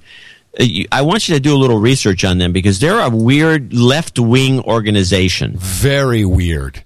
Very, it- very weird. and you have to wonder what their agenda is and how they're related to the you know the corporate uh, superstructure that runs everything because it's it's it's it's vague. Well, it, all you they have got to do- tons of money and they do have a lot of influence. I think it's like maybe it's a nothing to see here operation. I'm not sure. No, because I look at their board of directors and uh, they've got nothing but lobbyists in there. The Rock Creek Group from Washington, D.C., we've got uh, the vice chair for academic affairs, uh, we've got uh, the Sonic Corporation. Who else do we have in here? We've got, to, oh, senior director, Goldman Sachs. Uh, these are all uh, board members of uh, uh, Infosys. Okay, beautiful. East End Advisors LLC, Planned Parenthood Federation of America, known eugenicists. You know, th- so the whole board is filled with people who have deep, deep, deep connections to the workings of the country and uh, certainly Washington. But when you go into their grants database at the Ford Foundation, um, and you j- just type in, you can search, you just type in radio. But you have to check the little box down at the bottom which says include non initiative grants. I have no idea what that means. But when you click that, that's when boom, it's like $3 million here, $4 million there, all to NPR, all to uh, Association of Public Broadcasting Stations. There's page after page after page of hundreds of thousands in some cases. Here, National Public Radio, 3 million. This is just in this past year. Hundreds of thousands, if not millions of dollars going into funding your national treasure. And um, they have some good tools there, John. We could uh, we could follow the rules and apply for a grant. I'd take the money. They wouldn't give it to us in a million years. No, you wouldn't. You wouldn't take the money. You I would. You really wouldn't. No, you wouldn't. Yeah. No, because we have people who support this show out of the goodness of their heart, and because we've changed their really changed their lives You the way real- they think. realize one grant from this guy, these guys would make it would be ten years of the kind of money we're getting. Yeah, in. but then, but then uh, we would be talking about this. Would be like, "Hey, uh, Curry, I'm from the Ford Foundation. Uh, yeah, let's just have a little little chat here. We just want to talk to you for a few minutes about." Um, yeah, you know that story you guys were talking about. Yeah, yeah. You know the, the the folks up at the office. They really feel that maybe you guys just uh, not be talking about that. You know, it's just better for everybody that way. You know what I mean? Uh, nice house you got here. You're renting, right? Yeah, yeah. It'd be pretty unfortunate if you couldn't afford the rent anymore. Yeah, yeah, that would kind of suck. So no, John. So no, that's not. You got it. You you are that guy. By donating to No Agenda. Imagine all the people who could do that. Oh yeah, that'd be fab. Yeah, on No Agenda. In the morning. I want to start off by uh, uh, bringing back into the picture uh, uh, Matt Lacey, who uh, donated. He's one of the associate producers. Sent an email in, and he, what he wants to do is he wants to call out Chris Mail for being a douchebag. Oh wow, douchebag. Hell yeah. that hopefully, make him crack up during the takeoff landing procedures and get in trouble or something. And if I get the Chinese ITM, I'll be in your debt. Oh, okay. Woo. There you go. You're in debt now. Okay, that's the Session shit. Woo, everybody. Session Wu. Okay, so uh, and he also has a few other things going. He's going to be in town uh, at the Cl- Cloud conference that's going on. I think it's coming up this coming week. I may The sh- cloud conference. I should I be out there. there. I should be out there with a with a cardboard sign. It's like, "Get off the cloud, you slaves! The cloud is evil. The end is nigh." John sixteen. Uh, we have a, a donation of, from Chris Engler, one of our uh, regulars uh, uh, from Milton, Ontario. John, this is 100% of the profits from the Red No Agenda dice. Oh, great! $114. One hundred percent of the profits. That's $114 of dice. Kindly Hey, you announced know this batch has been ordered and should ship for July 11. Ju- I'm sorry, January 2011 delivery. No Agenda Dice will be offering a third set in a different color. And those So, dice are great. They are nice. They're pretty. I think this should be cracked, though. I mean, it, it should have like it should be. They shouldn't be proper dice. They should. They should, they should It has have some like- wrong numbers on it. Yeah, that would be funnier.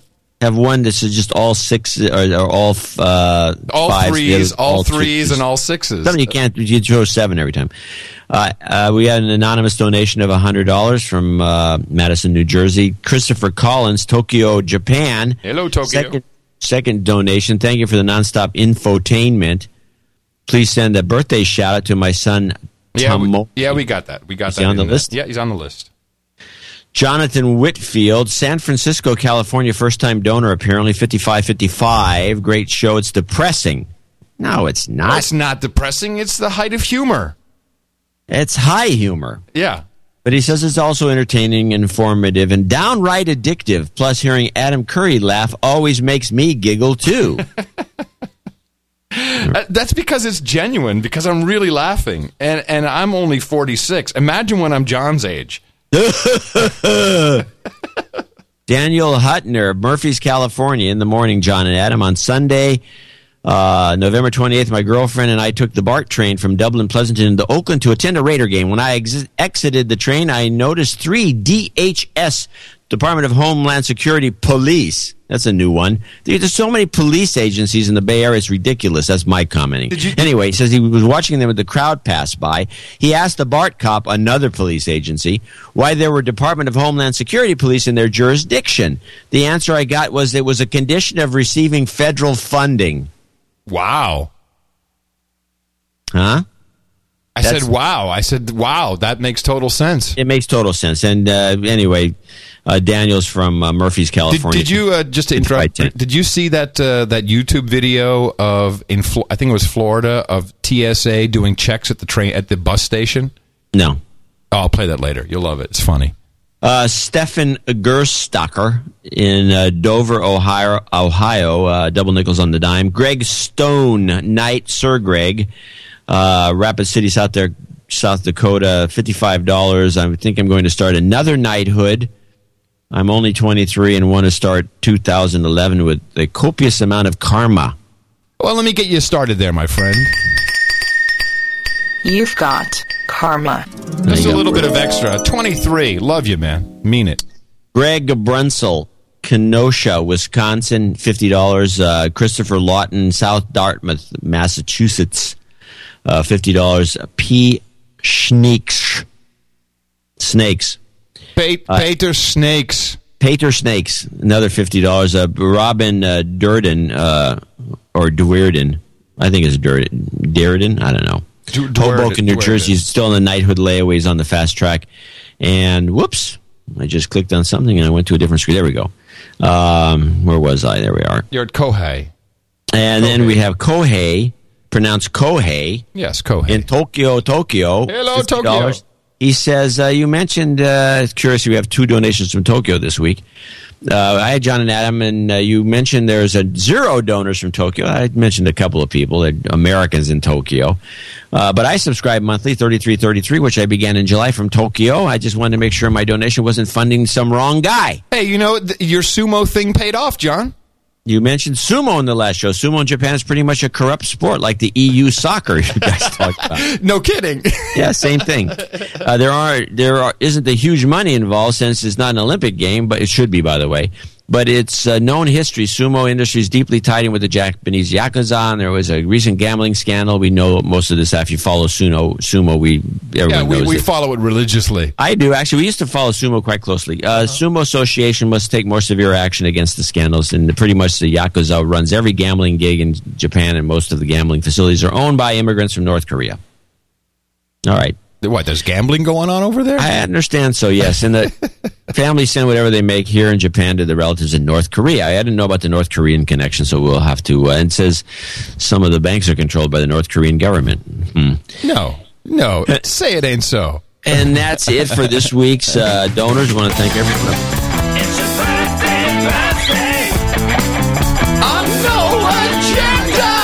Right, happy birthday to Michael Menzies. Uh, his birthday was on the uh, 27th, and Christopher Collins wishes his son Tomomi, turning 10 on the 5th of December, a very happy birthday. And of course, the same from all your buddies here at the No Agenda Show. And before you before you continue with the pitch, uh, in the morning, Adam, I was associate executive producer for episode 255. I am in need of both dedouching and karma, please. I guess John missed it. I moved from Norway to Australia for a job. Then, uh, 11 weeks in, they have retrenched me. As I say, they cannot afford my position, so I am up shit creek, total paddleless, totally paddleless. Philip Smith. Anyway, love the show. It keeps me sane. So we uh, going to give him the dedouching. You've been de-douched. And we've got to give him a little bit of uh, karma. There we go. It's all fine. You've got karma. So I, I don't know if you actually missed it or not, but I want to make sure we. I think I missed where he moved to, and maybe that story. Um, st- I want to mention a, a, just a ten dollar donation that came in because it's kind of interesting. I think people should pick up on this from Steam and Sauna Inc. in Kenash, uh, Kennesaw, Georgia. Uh, he got a refund from the Clinton Haiti Fund. What? And he's giving it to you. Uh, you'll do more good with it than the scumbags will. Well, how did he get a refund? I guess he asked for it. He must have done it through his credit card or something. I don't know. Interesting. I guess you can get refunds for everyone out there who donated. Re- the- get a refund. Yeah. Hell yeah. Oh man, that's crazy. Yeah. Well, anyway, thank you so much. We appreciate it, and uh, we have. Uh, it's been a long time coming, John, but uh, I think need you to draw your blade here for a second. Here it comes. Yeah, because uh, well, we have uh, we have a night as we ask Greg Stone to step forward and kneel slave for us. Greg Stone, you have contributed to the No Agenda Show in the amount of a minimum of one thousand dollars. And uh, your support is highly appreciated. But this also puts you squarely in an elite company, my friend. We now hereby knight thee, Sir Greg Stone, Knight of the No Agenda Roundtable. Please come over, enjoy your hookers and blow, your Ren Boys, your Cabernet, whatever your preference may be. Sir Greg Stone, thank you so much. We uh, appreciate the support. Highly, highly, highly appreciated. And we would hope people would uh, go to Dvorak.org slash NA, uh, channeldvorak.com slash NA, or the No Agenda Show, and link to the support page and help us out for the next show so we can stay, uh, continue to do this uh, show, which uh, I think we come up with stuff that still nobody else uh, manages to do. We deconstruct the news and we deconstruct people who deconstruct the news, and we're always and one we're, step we're ahead still one step ahead. So, Yeah. and you know, without a doubt, uh, you can uh, once you learn how to do it, you can't just like go to a cocktail party and say, "Hey, man, they're chemtrailing us with aluminum." No, it doesn't quite work that way. well, you could do that. You sound like the tech grouch. well, you, well, you got to be subtle about it. First, you got to change. you got to change your ringtone. Oh, excuse me, I have an important call. What was? Oh, it's my ringtone. No, that's it. You, you got to kind of ease people into it. Uh, but since uh, Haiti was brought up, I do want to. There's a couple links, of course, in the uh, in the show notes at noagendashow.com. Uh, of course, the elections in Haiti, uh, which are now between three people, they they voted on Sunday. They have until like December, I think no January to count the votes. But there was, you know, people were like really angry, and of course, no one's there. Anderson, Vanderbilt, Cooper not there to talk about the elections. No, we got to shh, be quiet. Shh, shh, shh. Let's not talk about the elections because we have uh, Jude Judas, who is uh, Preval's protege, as the, the news continues to call him. Preval, outgoing President Preval's protege, Jude. Uh, he's the front runner. He, of course, is the guy that's going to get it. Then we have uh, sweet Mickey Martelly, who was uh, it was just a shill uh, thrown in there, and uh, we've got some seventy year old woman who's probably the real the real candidate. Oh. Yeah, yeah. no, There, there's someone else popped up, and I, I think missed this. yeah, I can. Uh, let me bring up the story for you. Yeah, it's kind of interesting uh, because I had not seen her name anywhere in any of the documentation. I'm like, oh, wait a minute, you know, who is this person? And uh, I think that that's why they delayed the election results. But of course, the uh, UN peacekeepers who are now uh, officiating the election say, "Hey, we give it the green light. Everything's good. Yeah, it's all set. Don't worry about it. We've taken care of everything." Of course, uh, it, you know the place is uh, gripped by cholera, traumatized by the uh, the earthquake. Amazing earthquake, first time in 90 years that's ever happened. Uh, so it's uh, Jude Celestine is, uh, and every single news report you'll you'll you'll see this meme, the protege. That what does that mean, protege? He's not a ballerina. No, no, your protege is some anybody. It could be anybody uh, that that models themselves after you. You could have a couple proteges for all you know uh, that you maybe mentor or maybe you don't. They just model themselves after you, and so there's somebody that's that likes what Adam Curry does, and they want to be the next Yeah, Adam. Curry, and Right. that's a protege. Celestine, who was plucked from obscurity by Preval to run the government road construction entity after the earthquake. So this guy didn't even show up until after uh, they flipped on the earthquake machine. Uh, enjoyed the full use of the powerful Inite Party machine during the campaign, so that makes sense.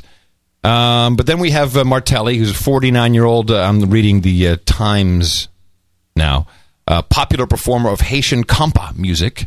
He's been running third, apparently, in the in the uh, in the polls uh, because there is this woman Manigat who is 70 years old, and I think she's the true candidate. Uh, of course, she she has not a chance in hell of winning. But uh, the peacekeepers out there, they say, "Hey, you know what? We checked everything, and even though no one has ID cards, and uh, we've got a million people in tents here who, uh, you know, and we, we they got no money, they got no clothing, they got no food, they got no water. Yeah, they got water filled with cholera, uh, but uh, all that cash went to Clinton and Bush. Uh, don't worry, it's all taken care of because it's all good. Just shut up, shut up, shut up. Don't look over here. WikiLeaks, WikiLeaks, WikiLeaks. Go look at something else. Uh, actually, I have a clip from um, a guy from the Red Cross who's on the ground there. Yeah, it's really difficult, John. It's really difficult rebuilding Haiti. There's all kinds of problems there. I think in the context of how difficult it is to, to secure land uh, and then to, to, to secure land that you can actually build on. Listen, to secure land. No, listen, listen carefully, John. You'll you'll get this. To secure land that you can actually build on. Um, there is a sense that, that here we are happy with what's been achieved, but it barely scratches the surface in terms of the needs in this city. I mean, you've seen it, you've driven around, you've seen the fact that most people are still living in camps. And How can that be? How can most people still be in the tents? Uh, didn't didn't we have a whole benefit, John? Didn't we have like? Didn't we send billions of dollars over there? one of the major reasons tents. Behind that is that finding land to actually build shelters on has proved, proven to be incredibly complicated. and incredibly Now, why? Very good question. Why is it very complicated? Why? No, be serious with me now. Why is it difficult to find land to build on, John? What- Because the UN took over most of it. Thank you. difficult. There are issues over the fact that, well, first of all, this is a very congested city. Uh, This city built up dramatically over the last 25 years uh, and is riddled with slums. I mean, let's call it what it is. So there's there's not much land available. Uh, it's very difficult to prove ownership of land. Oh, really? How, oh, I see. It's difficult to prove ownership of land because all the hotels and casinos are being built on that land. That's why they don't need any slaves living on the land. This land, for example, we've been negotiating really since almost uh, Who are you negotiating with? the first couple of months after the earthquake with the mayor to secure land to build to build shelters here. Right. about a month ago, it becomes clear to us that it's actually not owned by the local mayor or the municipality. But why it's didn't owned he by say the that earlier to you? He didn't know? Uh, uh, who knows? Uh, it's, it's, Uh, who knows? I, am just from the Red Cross. I don't, I don't. Who knows? Well, wait a minute. They cut him off when you say it's owned by, and then they cut him off. What's the end of the sentence? It doesn't come. Wait, uh, who knows? Uh, it's, it's, it's, you Who don't know why. The government Yeah. can say like, well, you know, enough with the bickering. Let's just grab to grab this land and just build. Why don't they just build? That, that's a better question. Uh, I'm sorry, I don't mean to be evasive, but that's a better question to ask to the government or, or to the interim commission. The very first step you have to take in any construction process anywhere in the world, be it the Netherlands, be it Australia, be it Haiti, is to know, is, is to have some kind of legal assurance that that you're doing something that can continue for the, the years that this is needed. So can you believe what is going on now? So the reason, so he, now, now this is the reason, according to the Red Cross, who of course took all that money and put it in their pockets and uh, have g- great offices, beautiful limousines, is all perfectly taken care of. Yeah, it's not all. Not your mind does not go directly through the Red Cross into Haiti. Uh, Well, we can't actually build anything because we can't figure out who owns the land. So, uh, well, screw them. I, how can it take a year to figure out where to build something? They have 12, no, 20,000 UN peacekeepers there. Can't they just like take a piece of land and say, well, for now, we're just hijacking this and because people got to Well, they, you know, if water? in this country, which we have all kinds of backstop mechanisms, including title insurance, to own land and, and to make sure that you can buy and sell it so you don't have a problem with, you know, like you do in third world countries of actually owning anything, uh, which has always been seen as one of the pr- reasons countries can't develop is because nobody can really have ownership of anything. If you can take property like you can do here for like public, the public good, you can just go grab some property as a, as a state, you know, uh, of course. entity. Of course. Why can't you just grab all of it in Haiti and just start doling it out to these people? because it's owned by the hotels and casinos that are being built there. That's why. Uh, The guy's not going to say it, but that's what he's. You got to ask. So is this an uh, average home here? Yeah, this is the units that we're building here, uh, the transitional shelters that we're building here. At Yeah, th- three rooms. Annexe de la Mairie. It's about 18 metres square. Mhm. Uh, it's, as you can see, it's, it's secured against Oh yeah, like hurricanes. hurricanes. People looking at this, they gave their money and they're frustrated. What would you say to them? It just this just takes time. Yeah, and, and you know what? We understand the frustration, and the frustration is shared by the Red Cross, by Oxfam, by MSF, by all agencies. The, the frustration is acutely felt, but our frustration is, is, is not doesn't compare with the frustration of people living outside in camps. Yeah, no kidding. Duh. Anyway, so it's yeah, a it's a land guys, yeah, you ownership get, you issue. go, so Oxfam gets a hundred million bucks, and then they, you know, they use it for uh, administrative costs, where they try to work this out, and then all of a sudden they spend it all. Ten years later, So you know uh, now the Comes and goes. now that Clinton released his numbers, uh, I'm now keeping a very close eye on the Clinton Bush Haiti Fund, uh, which you can find at clintonbushhaitiFund.org, uh, because they will have to. They are a 501c, and they will have to release uh, information. But if you look at their website, it is pathetic, absolutely pathetic uh, the amount, the lack of information they they put on that site, especially if you go to the FAQs. Uh, and here it is. How much money has been donated so far to the Clinton Bush Haiti Fund? How much do you think, John, as of uh, September 30th, 2010? I don't know. I have no idea. Just just take a wild guess. How much? Ten million dollars. Fifty-two million dollars. Do you believe that? Do you? Does anyone actually believe that's all the money? I mean, the Netherlands alone raised a hundred million. This is So I think people should ask for refunds funds and send us the money. yeah, we're doing more for Haiti than anyone else is. Well, at least we're complaining about That's it. for sure. All right, let me roll out this uh, this uh, TSA checkpoint at the bus station report, which is uh, hilarious because, of course, uh, you, you always got to bring in one guy who's taking the bus. And uh, you know, what do you think his opinion is of of the TSA now? Let me- setting up- can I guess? yeah, go ahead. Have well, a you know, if it means that if it means we're going to be safer, it's just one of those things we're going to have to put up with Not it. even close. Not even close. It's much better than that. Let's listen to the report, John. Our Tampa police and federal government's agencies are teaming up to keep your family safe.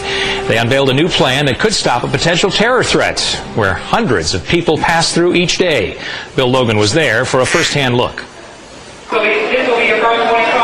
It's the sort of security we've seen a lot of since 9-11 at places like airports and seaports and major sporting events.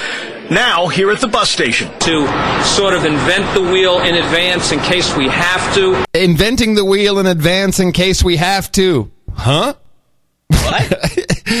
this is this is the, the TSA guy. We're inventing the wheel in advance so we don't have to something or other. I don't know, you know, terrorism, blow up safety, children fear. If there ever is specific intelligence requiring us to be here, this way us and our partners are ready to move in at a moment's notice. What we're looking for are threats to national security as well as immigration violators. We're also looking at one of our main initiatives, which is bulk cash. Oh, okay. It's not just. We're also looking for people smuggling cash on the bus.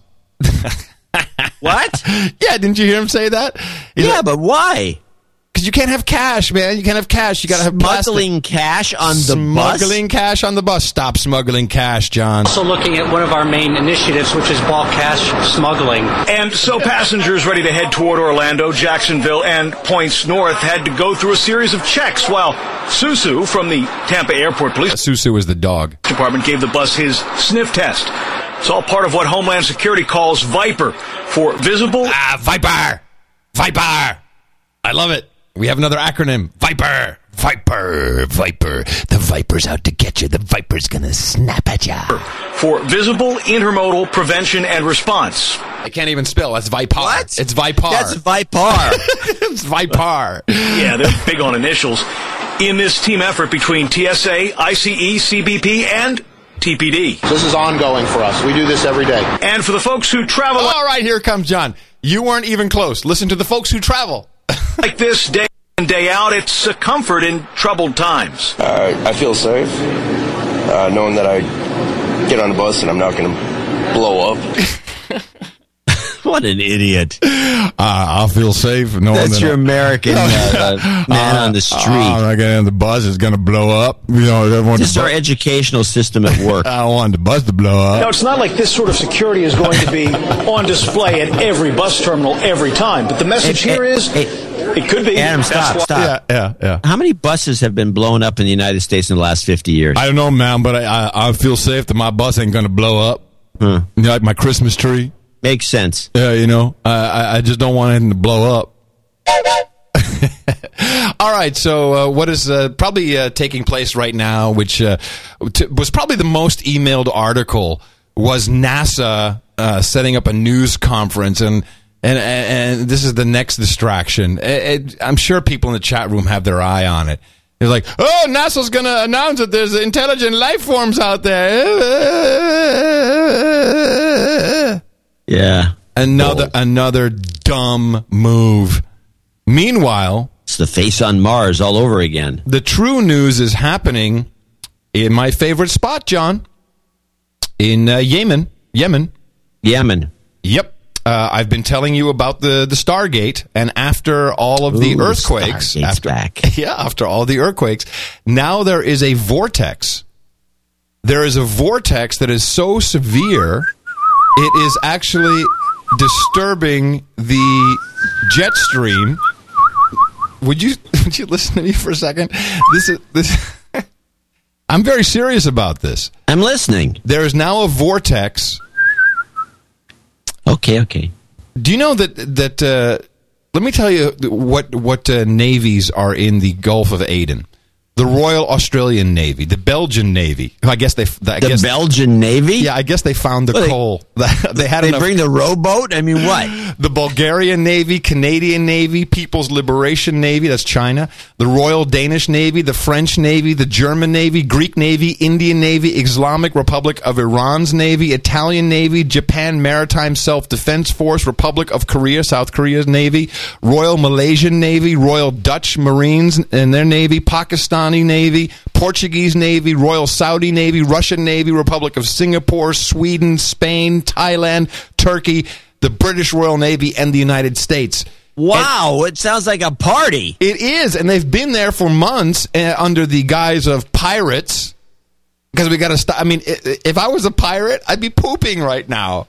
There's no pirate, no pirate's gonna go. Hey, and if you see the pictures of all the, they got subs, they got aircraft carriers, they got ships because they know that the Stargate is opening up.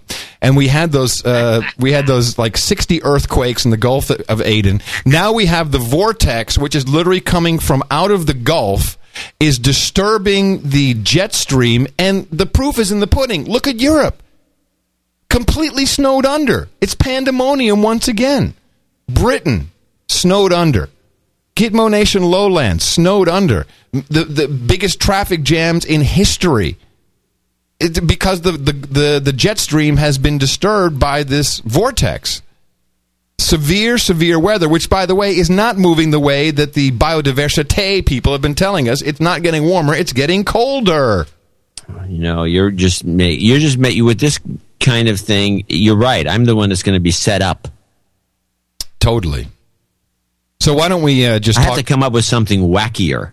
Well, it's not wacky. It, it- I I think there is something going on there. What are And all by the way, you know what doing? happens when that Stargate opens up? You know what comes out? Tell me, John. Fish.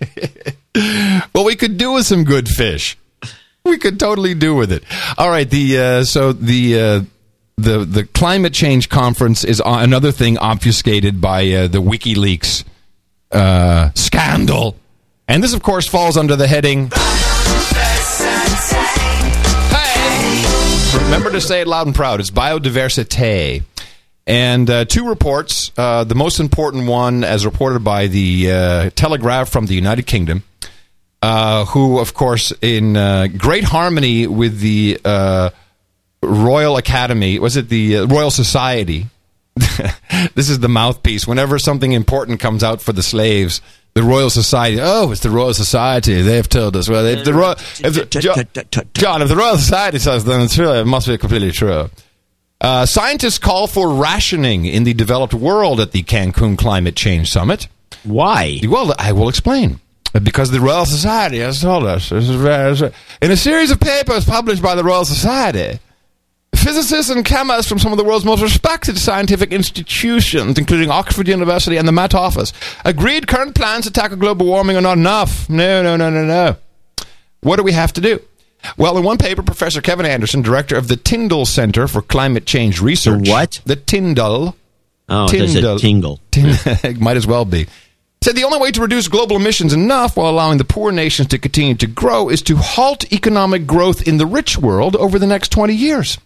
This would mean a drastic change in lifestyles for many people in countries like Britain, as everyone will have to buy less carbon intensive goods and services, such as long haul flights and fuel hungry cars. I think you should take the train, slave. That's a good idea. Now, Professor Anderson admitted it would not be easy to persuade people to reduce their consumption of goods. He said politicians should consider a rationing system similar to the one introduced during the last time of crisis, which was the 30s and the 40s. This could mean, attention, Gitmo Nation East. Attention, attention, slaves. Here it comes. A limit on electricity, so people are forced to turn the heating down. This is exactly what we've been predicting with the smart grid technology. In this weather? Yes, you have to turn it down, turn off the lights, replace old electrical goods like huge fridges with more efficient models, and food that has traveled from abroad may be limited, and goods that require a lot of energy to manufacture. This is what is coming. Your electricity is going to be limited. You're going to be rationed. That's why they're putting those smart meters in. That's exactly why it is. That's exactly why it is. But um, I think there was a quote here somewhere that was funny. I can't seem to find it. I think the guy said, "Oh, you know, we'll just put on a jumper." wear a sweater. sweater. Hey, slave, shut up and wear a sweater. Wear more layers. Uh, and then uh, the experts say uh, global warming could double food prices by 2050. It all kind of fits together with Codex Alimentarius, with what we have here in the United global States. Global warming going to make food go higher prices? 'Cause It seems it's going to make more land arable. This doesn't make any logical sense. Well, uh, would you like me to read the report for you? no, I don't want to hear anymore. Oh, come on. Even if we stop spew- spewing global warming gases today, the world would face a steady rise in food prices this century. But of course it will, because you've got all these regulations we now have to adhere to. You've got the Department of Homeland Security checking to make sure you're doing it right. So that of course the food is going to prices are going to rise. On our current emissions path, climate change becomes the threat multiplier. This is a nice meme that could double grain prices by 2050 and leave millions more children malnourished. This is what they reported on Wednesday, the global food experts in Cancun, Mexico. See, remember how much focus there was on Copenhagen? And Yeah. and there's none of it now. And and I think this is another thing that WikiLeaks is distracting from. Uh, Harrison Ford, by the way, was not in Cancun. They have a uh, apparently the show people number of people that showed up for the second event, the one in Cancun, uh, that is way down because I think they've lost a lot of their mojo. Especially, and they, they they had to have it in Cancun, of course, because the last time they had the stupid event, It snowed. w- It was snowing. you know, the, the global warming event was snowed out. Yeah. Hey man, let's move that shit to Mexico, man, where it's like hot. There's no chance of snow there. And that's it this week for our biodiversity. Hey, keeping our eye on the biodiversity, so you don't have to. Hey, I've got real news. Oh, well, hold on a second. Uh, it's Thursday. Hold on. Uh, And now back to real news. Can I just go straight into it, John? As you know, go. Extra, extra. Extra exclusive Mariah's first interview since confirming she's pregnant. Are you going to find out, boy, girl? Her cravings, the pregnancy pound. I can't even get this ring off if I try. And why she's dripping in diamonds. New video that could wipe the smile off Tiger's face. Law and Order, the Tiger Scandal. Who winds up murdered? Michael Douglas as Liberace. Michael's new interview about his next movie, his health, and battling his ex over millions. Extras in Paris with Brangelina. Brad rocking leather pants, the star he wants to babysit his kids. A huge, huge hit in my house. And Johnny Depp on the Angelina you don't know. Very perverse sense of humor. Plus, Natalie Portman on that early Oscar buzz and that same sex kiss. You say, okay, let's just have a couple of glasses of wine and get it over with.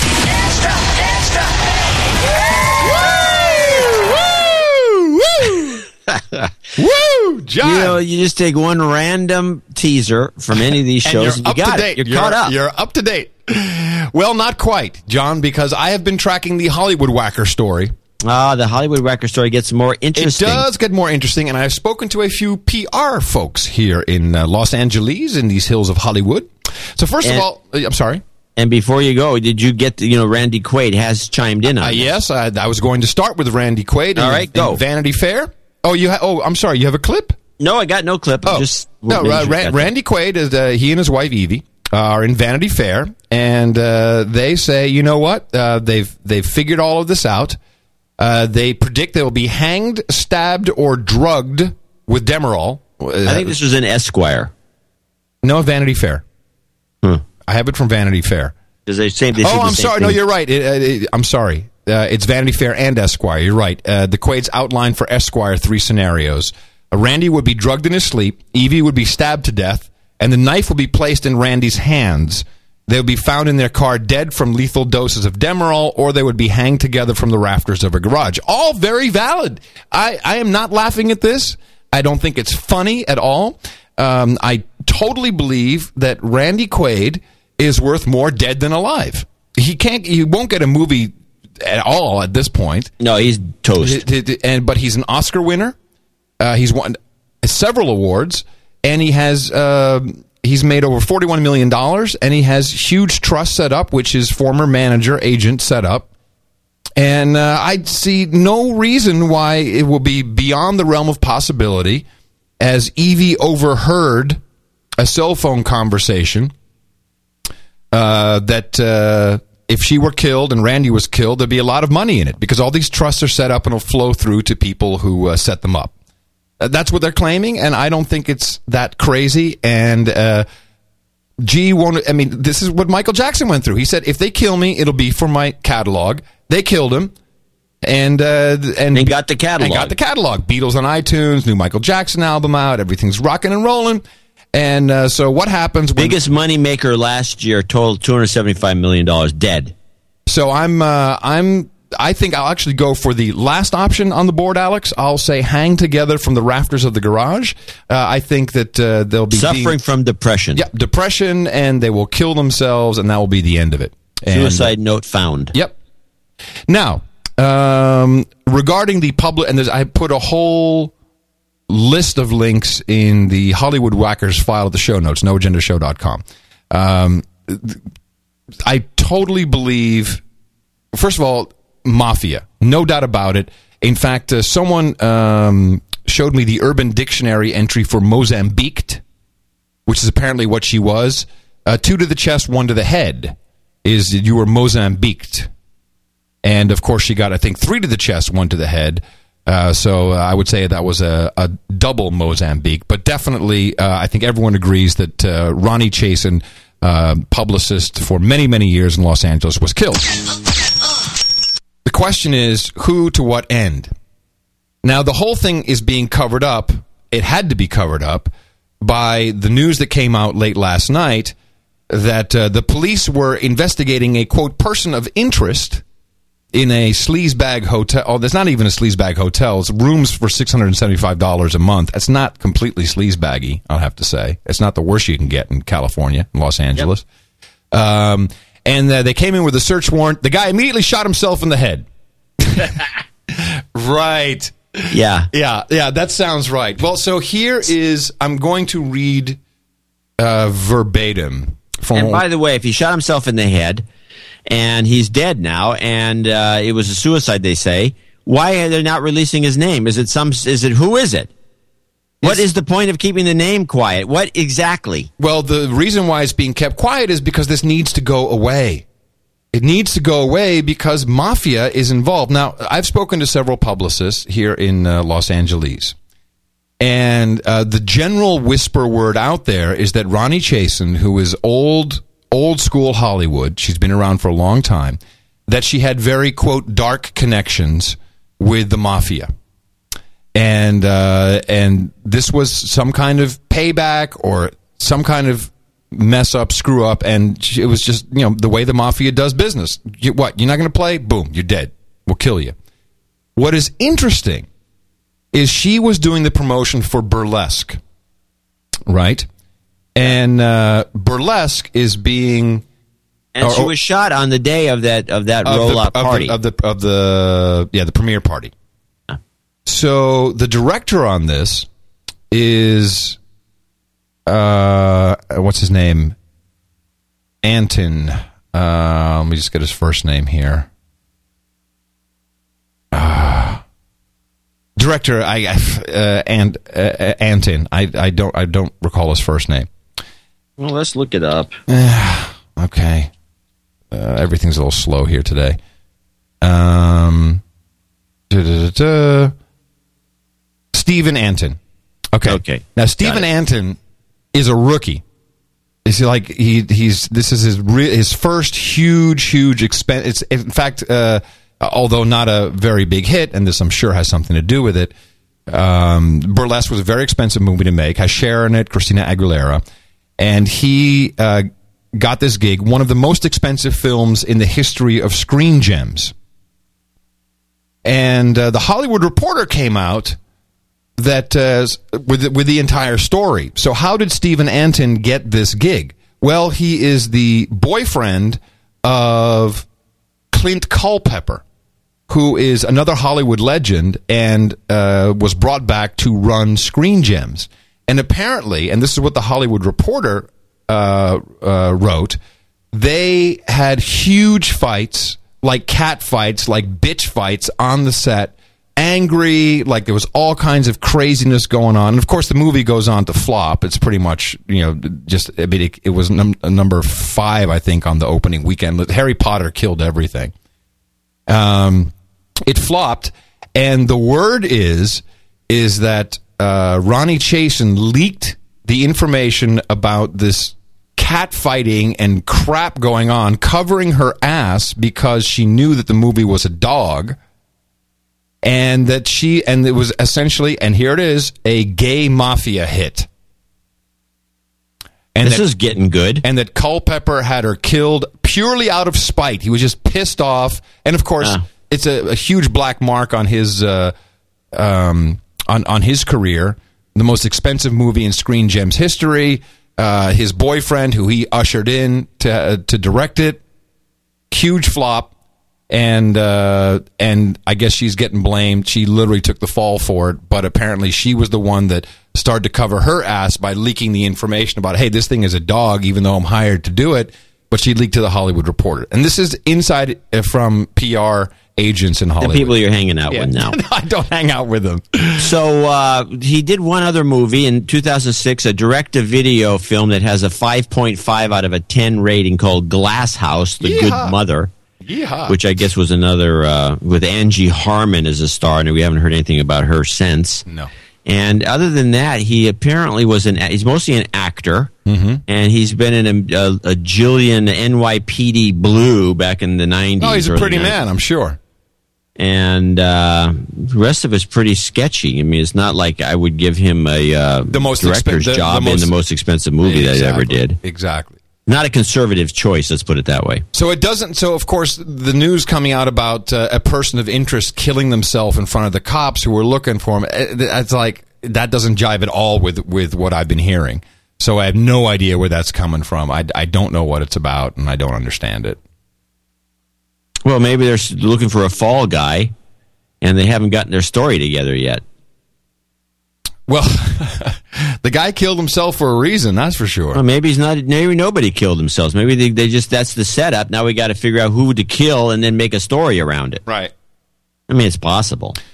But uh, I, I am not laughing at the Quaids. I, I feel for them. I think it's horrible. I called Michael Jackson. Uh, I called his death a murder. Mainstream media hung up on me. By the way, this guy was also the boyfriend of David Geffen. Yep, exactly. Geffen, known gay mafia. David Geffen's pretty ruthless. Well, he gets the job done. I just think the idea of gay mafia is like, take that bitch! Snap! Snap. yeah. Uh. Mr. Curry. Are you Adam Curry? Hello? Hello? Adam's not here, man. He's, he's not here.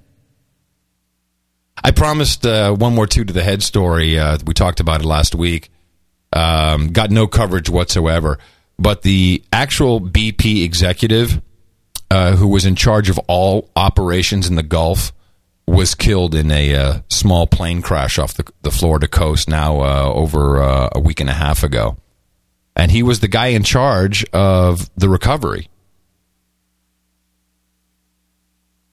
Oh, really? Mm-hmm. Yeah, I, I, I vaguely remember that. Yeah. Yeah. So uh, you know, you, you just gotta. It's it's unfortunate, and I have not looked into. Of course, no one has looked into what happened. What how, how did the accident take place? You know, it was just oh, ah, killed in a crash, small plane. Oh, it's a small plane, John. Eh, no need. To, are you are you a journalist? It's a small plane. Oh, small plane crash. Yeah. Okay. Well, there you go. I just didn't have the time to, to dig into it and see what the uh, the cause the cause was. But uh, but it is it is the favorite means of killing people. Oh, small plane. Oh, you know how it goes. You can't trust those small planes, can you, John? No, they're dangerous. Yeah, completely dangerous. Especially if somebody's trying to kill you. Yeah, there was a, a another funny story in the. Uh, maybe I should play the jingle. Actually, uh, I don't know where the jingle. We haven't played the trains good, uh, planes bad in so long that I can't find it here. All aboard! Trains good, planes bad. Woohoo! I thought the funniest joke was uh, about the uh, the aircraft that went into a nosedive and taken for total truth is uh, well the the the captain the pilot as some would call him uh, went to the restroom and the co-pilot was adjusting his seat and hit the steering column and it went into a 26,000 foot nosedive police Well, yeah. Here's what happened. He wasn't hooked up to the steering to the seatbelt. He pushed the thing forward. The plane dropped. The nose dropped down. He fell onto the controls and couldn't get up. Actually, I'm sorry, it was 37,000 feet. He fell for 30 seconds. He couldn't get up. He was just stuck on these things. Of course, everybody rolled into the cabin and fall, fell on top of him. And he, so he was jammed on top of the steering uh, mechanism down, which drives the plane. Yeah, it makes sense. Yeah.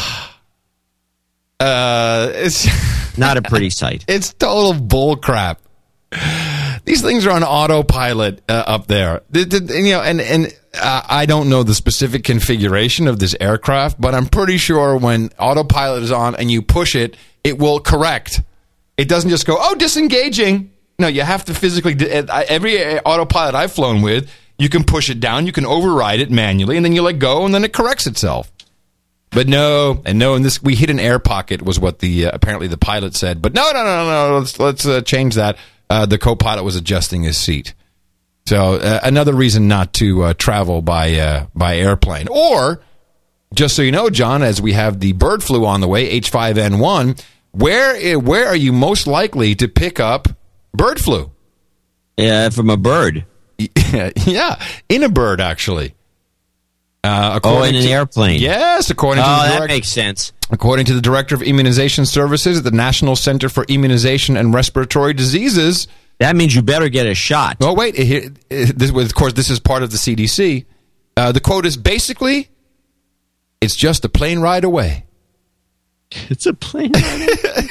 That's great. That's a good one. I'll give you another point. You're ahead two to nothing. Uh, I think I think these guys, you know, Hill and Knowlton, they're doing a fantastic job. They're really, really rocking it. It's Well, talking about birds, breaking news. Uh oh.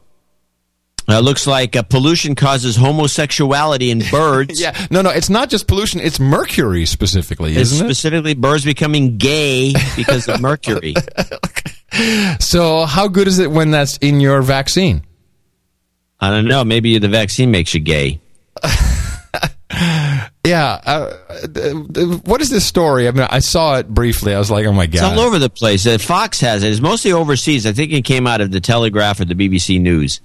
Bird, mercury turns birds homosexual. It's some anti. I think it's anti fish eating, maybe because there's so much mercury in fish nowadays. They don't want to just eat sushi. I have no idea. There's some. There's a story behind this. We're gonna have to deconstruct later. Just broke today. It's funny because I was at Or maybe it's a plug for Angry Birds, the game. yeah, the Angry Birds, the Christmas edition is out. There you go. That's it. Angry, Gay, Birds. will be the name of the next. Uh, I was at uh, Whole Foods uh, last week. Sorry. And I no no no. I, th- there's some good stuff there, and I like buying my fish there. They have a pretty good uh, fish They department. Good uh, meat department. Yeah, and uh, and I like getting the Dover sole, which is really cheap. Dover sole now is like six bucks uh, a pound or whatever. It's it's dirt. che- Didn't wasn't sole at one point really expensive? Wasn't that? Not that I know of. Okay, so it's and it's a beautiful fish, and you can you know it's like nature's fast food. You know, you throw that in the pan, psh, it's done. It tastes great. There's almost no bones. I'm talking to the guy about saying, you know, I really love your Dover sole because you know it's it's re- it's really a cost effective uh, meal. It's like yeah, it's great. You know, there's no bones and there's much less mercury. I'm like, what? Oh yeah, there's almost no mercury in this. Said, But in in the rest of the fish here, there's mercury, and you're like, uh. I was just amazed that the guy at Whole Foods would say, "Oh, there's almost no mercury in the Dover sole." What is it in? Is it in the salmon? It's in everything. There's mercury in all fish.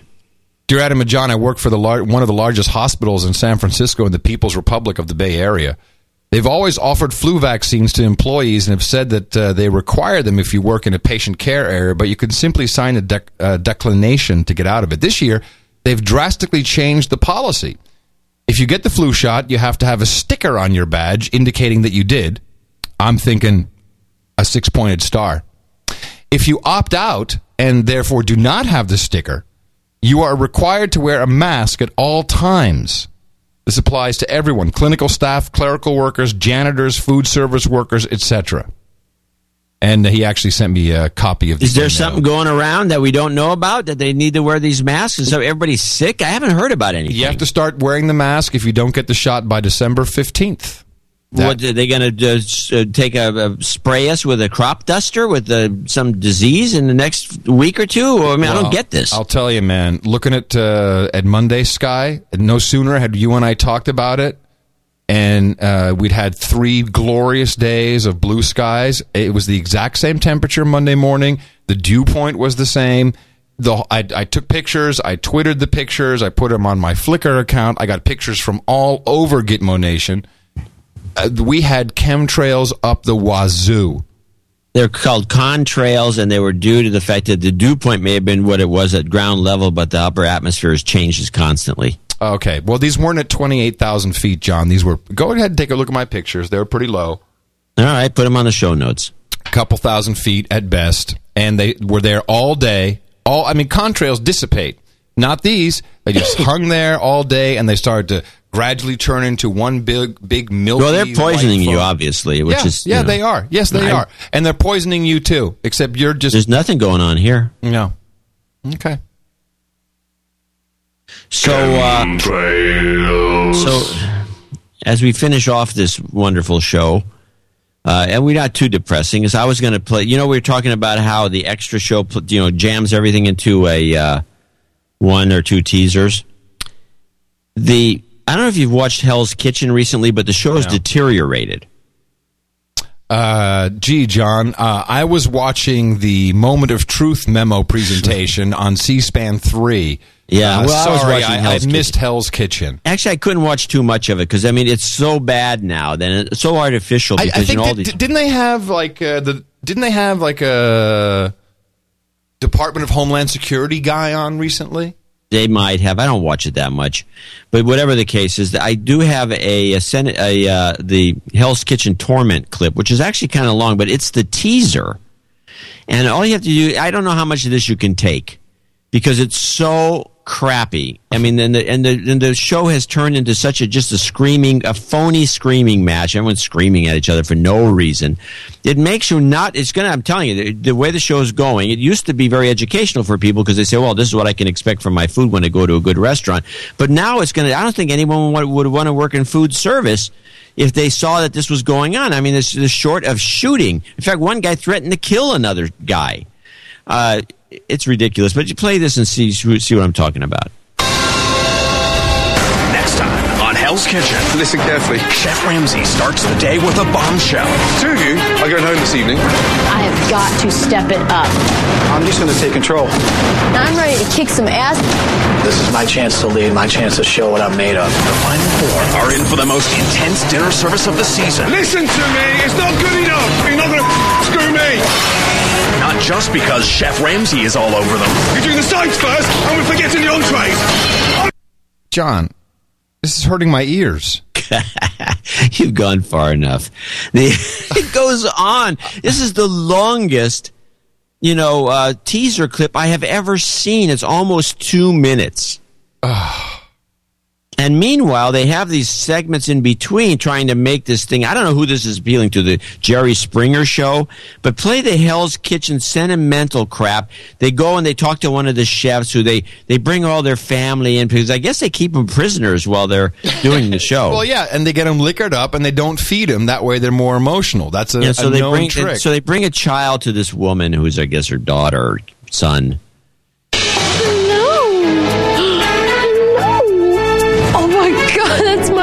Baby. That's my baby boy. And he's just like such a big boy now. I can't even take it. It just affirms the reason why I'm here. You know, I'm doing this for my family. I'm doing this for that little monkey face. Mwah, there you go. He's just absolutely everything to me. I'm so sorry. It's time to say goodbye. this is stupid. it's unbelievably Waste- dumb. waste my time. And this time. thing like, I, it's like she sounds like she hasn't seen the kids that that she got out of, you know, the concentration camp. No, the, apparently the kid looks like a monkey. He doesn't. He looks like a normal little one. You know, while, while we're just on, on the kid thing, uh, I just want to bring in a, a quick TSA thing that is very, very disturbing. Um, so there's reports out now. Of course, you know we've we've we got to feel up your kids, right? This is uh, this is very important. Um, and and the TSA, and I, I'm I'm trying to find. I, I mean, I'd love to have a, a, an audio quote of someone actually saying this.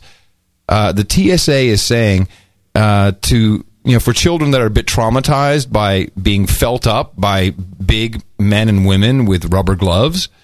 Uh, parents should teach them it's a game. Ah! I mean, as a Is this parent, the kind of game the shrink used to tell the kid to, to, to bust poor bastards who were like set up on on uh, molestation charges? That kind of it's game. exactly what it is, and it's really disturbing to me. Now, this I is would think. this is from uh, Raw Story, who have this uh, this link, but I mean, uh, I'm. I want to let's get some me- documentation. hey, I've got addressing the controversy over Pat Down. TSA Regional Security Director James Marchand told the press that TSA was working on new practices to make children more comfortable during the pat down process. Here's the quote You try to make it as best you can for that child to come through. If you can come up with some kind of game to play with the child, it makes it a lot easier, said Marchand, promising to make it part of TSA training. This is abhorrent. This is unbelievable. I'm just surprised that the American public puts up with this crap and lets their children be fondled by strangers like this in broad daylight. It's amazing to me that we still have people making excuses for the TSA when we've never had an incident. They've never caught anybody. This and and they've upped the ante on security for no apparent reason. We haven't changed the security levels at whatsoever, and everybody still and the media finds these people and they go, "Oh, I'm glad we're feeling so much secure. I don't want to see the bus blow up while I'm on. I don't want to see the plane blow up. What plane has blown up in the last one, you know, 100 million flights? So, uh, what we did not say during our donation segment is that we need your support. We need more of it. We need a lot more of it. And uh, you can do that by going to dvorak.org slash NA or channeldvorak.com slash NA or just go to noagendashow.com and click on the donation link. It's incredibly important. We have no other way of financing the show. A lot of work went into it. A lot of work. I mean, look at look at poor John. He had to sit through Hell's Kitchen. I mean, let's be honest. Let's not not to mention Operative the, word hell. not to mention the uh, the hours I spent watching C-SPAN. I was lucky this week because Mickey was out. You know, she's she's been working on uh, on the Supper Club opening, And you still didn't get a clip. no, I couldn't get a clip. It was so horrible. I've, I've watched those those meetings. I've done the same thing. I've gone through them, and I just go, "My God, there's no clip here." This is moderately interesting, but there's never a clip because they never say they go on. They drone. Anyway, so what we've done for you once again, as we do on every single episode of the No Agenda Show, is there's show notes. You can find it at noagendashow.com once the show is posted, and you can go through all of the links that uh, that I've posted for you. And go ahead and please read the uh, under the austerity heading. Please read the Moment of Truth memo because this is what's coming down on you, at least in Gitmo Nation, uh, United States of America. Um, and the sales team is out there and they are selling it to you and it is being snowed under by bullcrap. Uh, bullcrap like WikiLeaks and bullcrap like the NASA fake announcement of whatever. Aliens. I mean, and by the way, one of the services we provide, and I get this uh, based on the feedback we get from listeners who who do contribute, uh, is that we help you. You know, a lot of people go out there and they they watch the news and they see what we're seeing. It doesn't get deconstructed much, and then they get pounded by other news sources, and they come away thinking, "Gee, this doesn't make any sense to me, but it must be true." And what we've done is we've tried to make you realize that your original thoughts are correct, that it's bogus and we do the best job we can of that. And a lot of people appreciate it. They know that they can listen to the show, and they all of a sudden realize that what they're getting from the media is is a bunch of propaganda, or at best, and uh, and just horrible information at worst. And uh, and they come away, I think, a little more secure in their own beliefs. I mean, this is like you know. It's like wine tasting. When you get a palate, you know what you're doing. You don't have to read Robert Parker telling you to buy this wine when you can taste for yourself that it's either good or not. Well, that's an interesting analogy. It is. Oh, and then I, just on a, on a high note, John, um, I purchased the book 18 Acres yesterday. And? It's a very good book. About what? Uh, 18 Acres is written by a former uh, White House press secretary. She's kind of hot. She was on Fox. That's where I saw it. Oh, that's what's her name? Yeah. What's her name? She was the one who got into the beef with Palin. Yeah, whatever. But she wrote a, a novel about the, the 45th president of the United Right, States. a woman president. Yeah, she's been all over the place with it's that a, book. it's a really good. It's sexy. It's a good book, and it's uh, and of course the president. Yeah, and of course the president, uh, the female president, her husband is cheating on her, It's like Hillary Clinton, except it's about Hillary Clinton. Yeah. except except this one is hot. it's a really good book, so uh, I'll I'll let you know how it ends. I'll spoil it for you uh, on Sunday's show. All right. I will. Yeah, I always just read the last page and then be done with it. That's one way of doing it. I'm actually reading through it. I mean, I had to read that nullification book, and I I had enough of uh, of uh, uh, Stuff to do. yeah. I my brain is so fried. There's so much. Apparently, yes, you're done. So much stuff to do. Oh boy. All right. So anyway, we do appreciate your uh, support of the show, and please continue that. Um, on many of the uh, the lucky donations we have, uh, karma can be coming your way. And uh, based upon what I told you right after the second half of the show, you may want to consider that thirty-three dollar and thirty-three cent boarding pass on the mothership. I'm just saying. I am the man uh, continuously wanted by Interpol, former Russian and Soviet spy in Gitmo Nation West in the People's Republic of Southern California. My name's Adam Curry. And uh, I'm KJ6LNG. we can talk about that sometime in the future. By the way, everyone should get a their own call letters uh, and become a radio amateur. And uh, in case something bad happens, you will be able to talk to people and get out of town. You'll know the routes. Uh, I'm also known as John C. Dvorak. And we will talk to you again on Sunday for early morning service right here on No Agenda.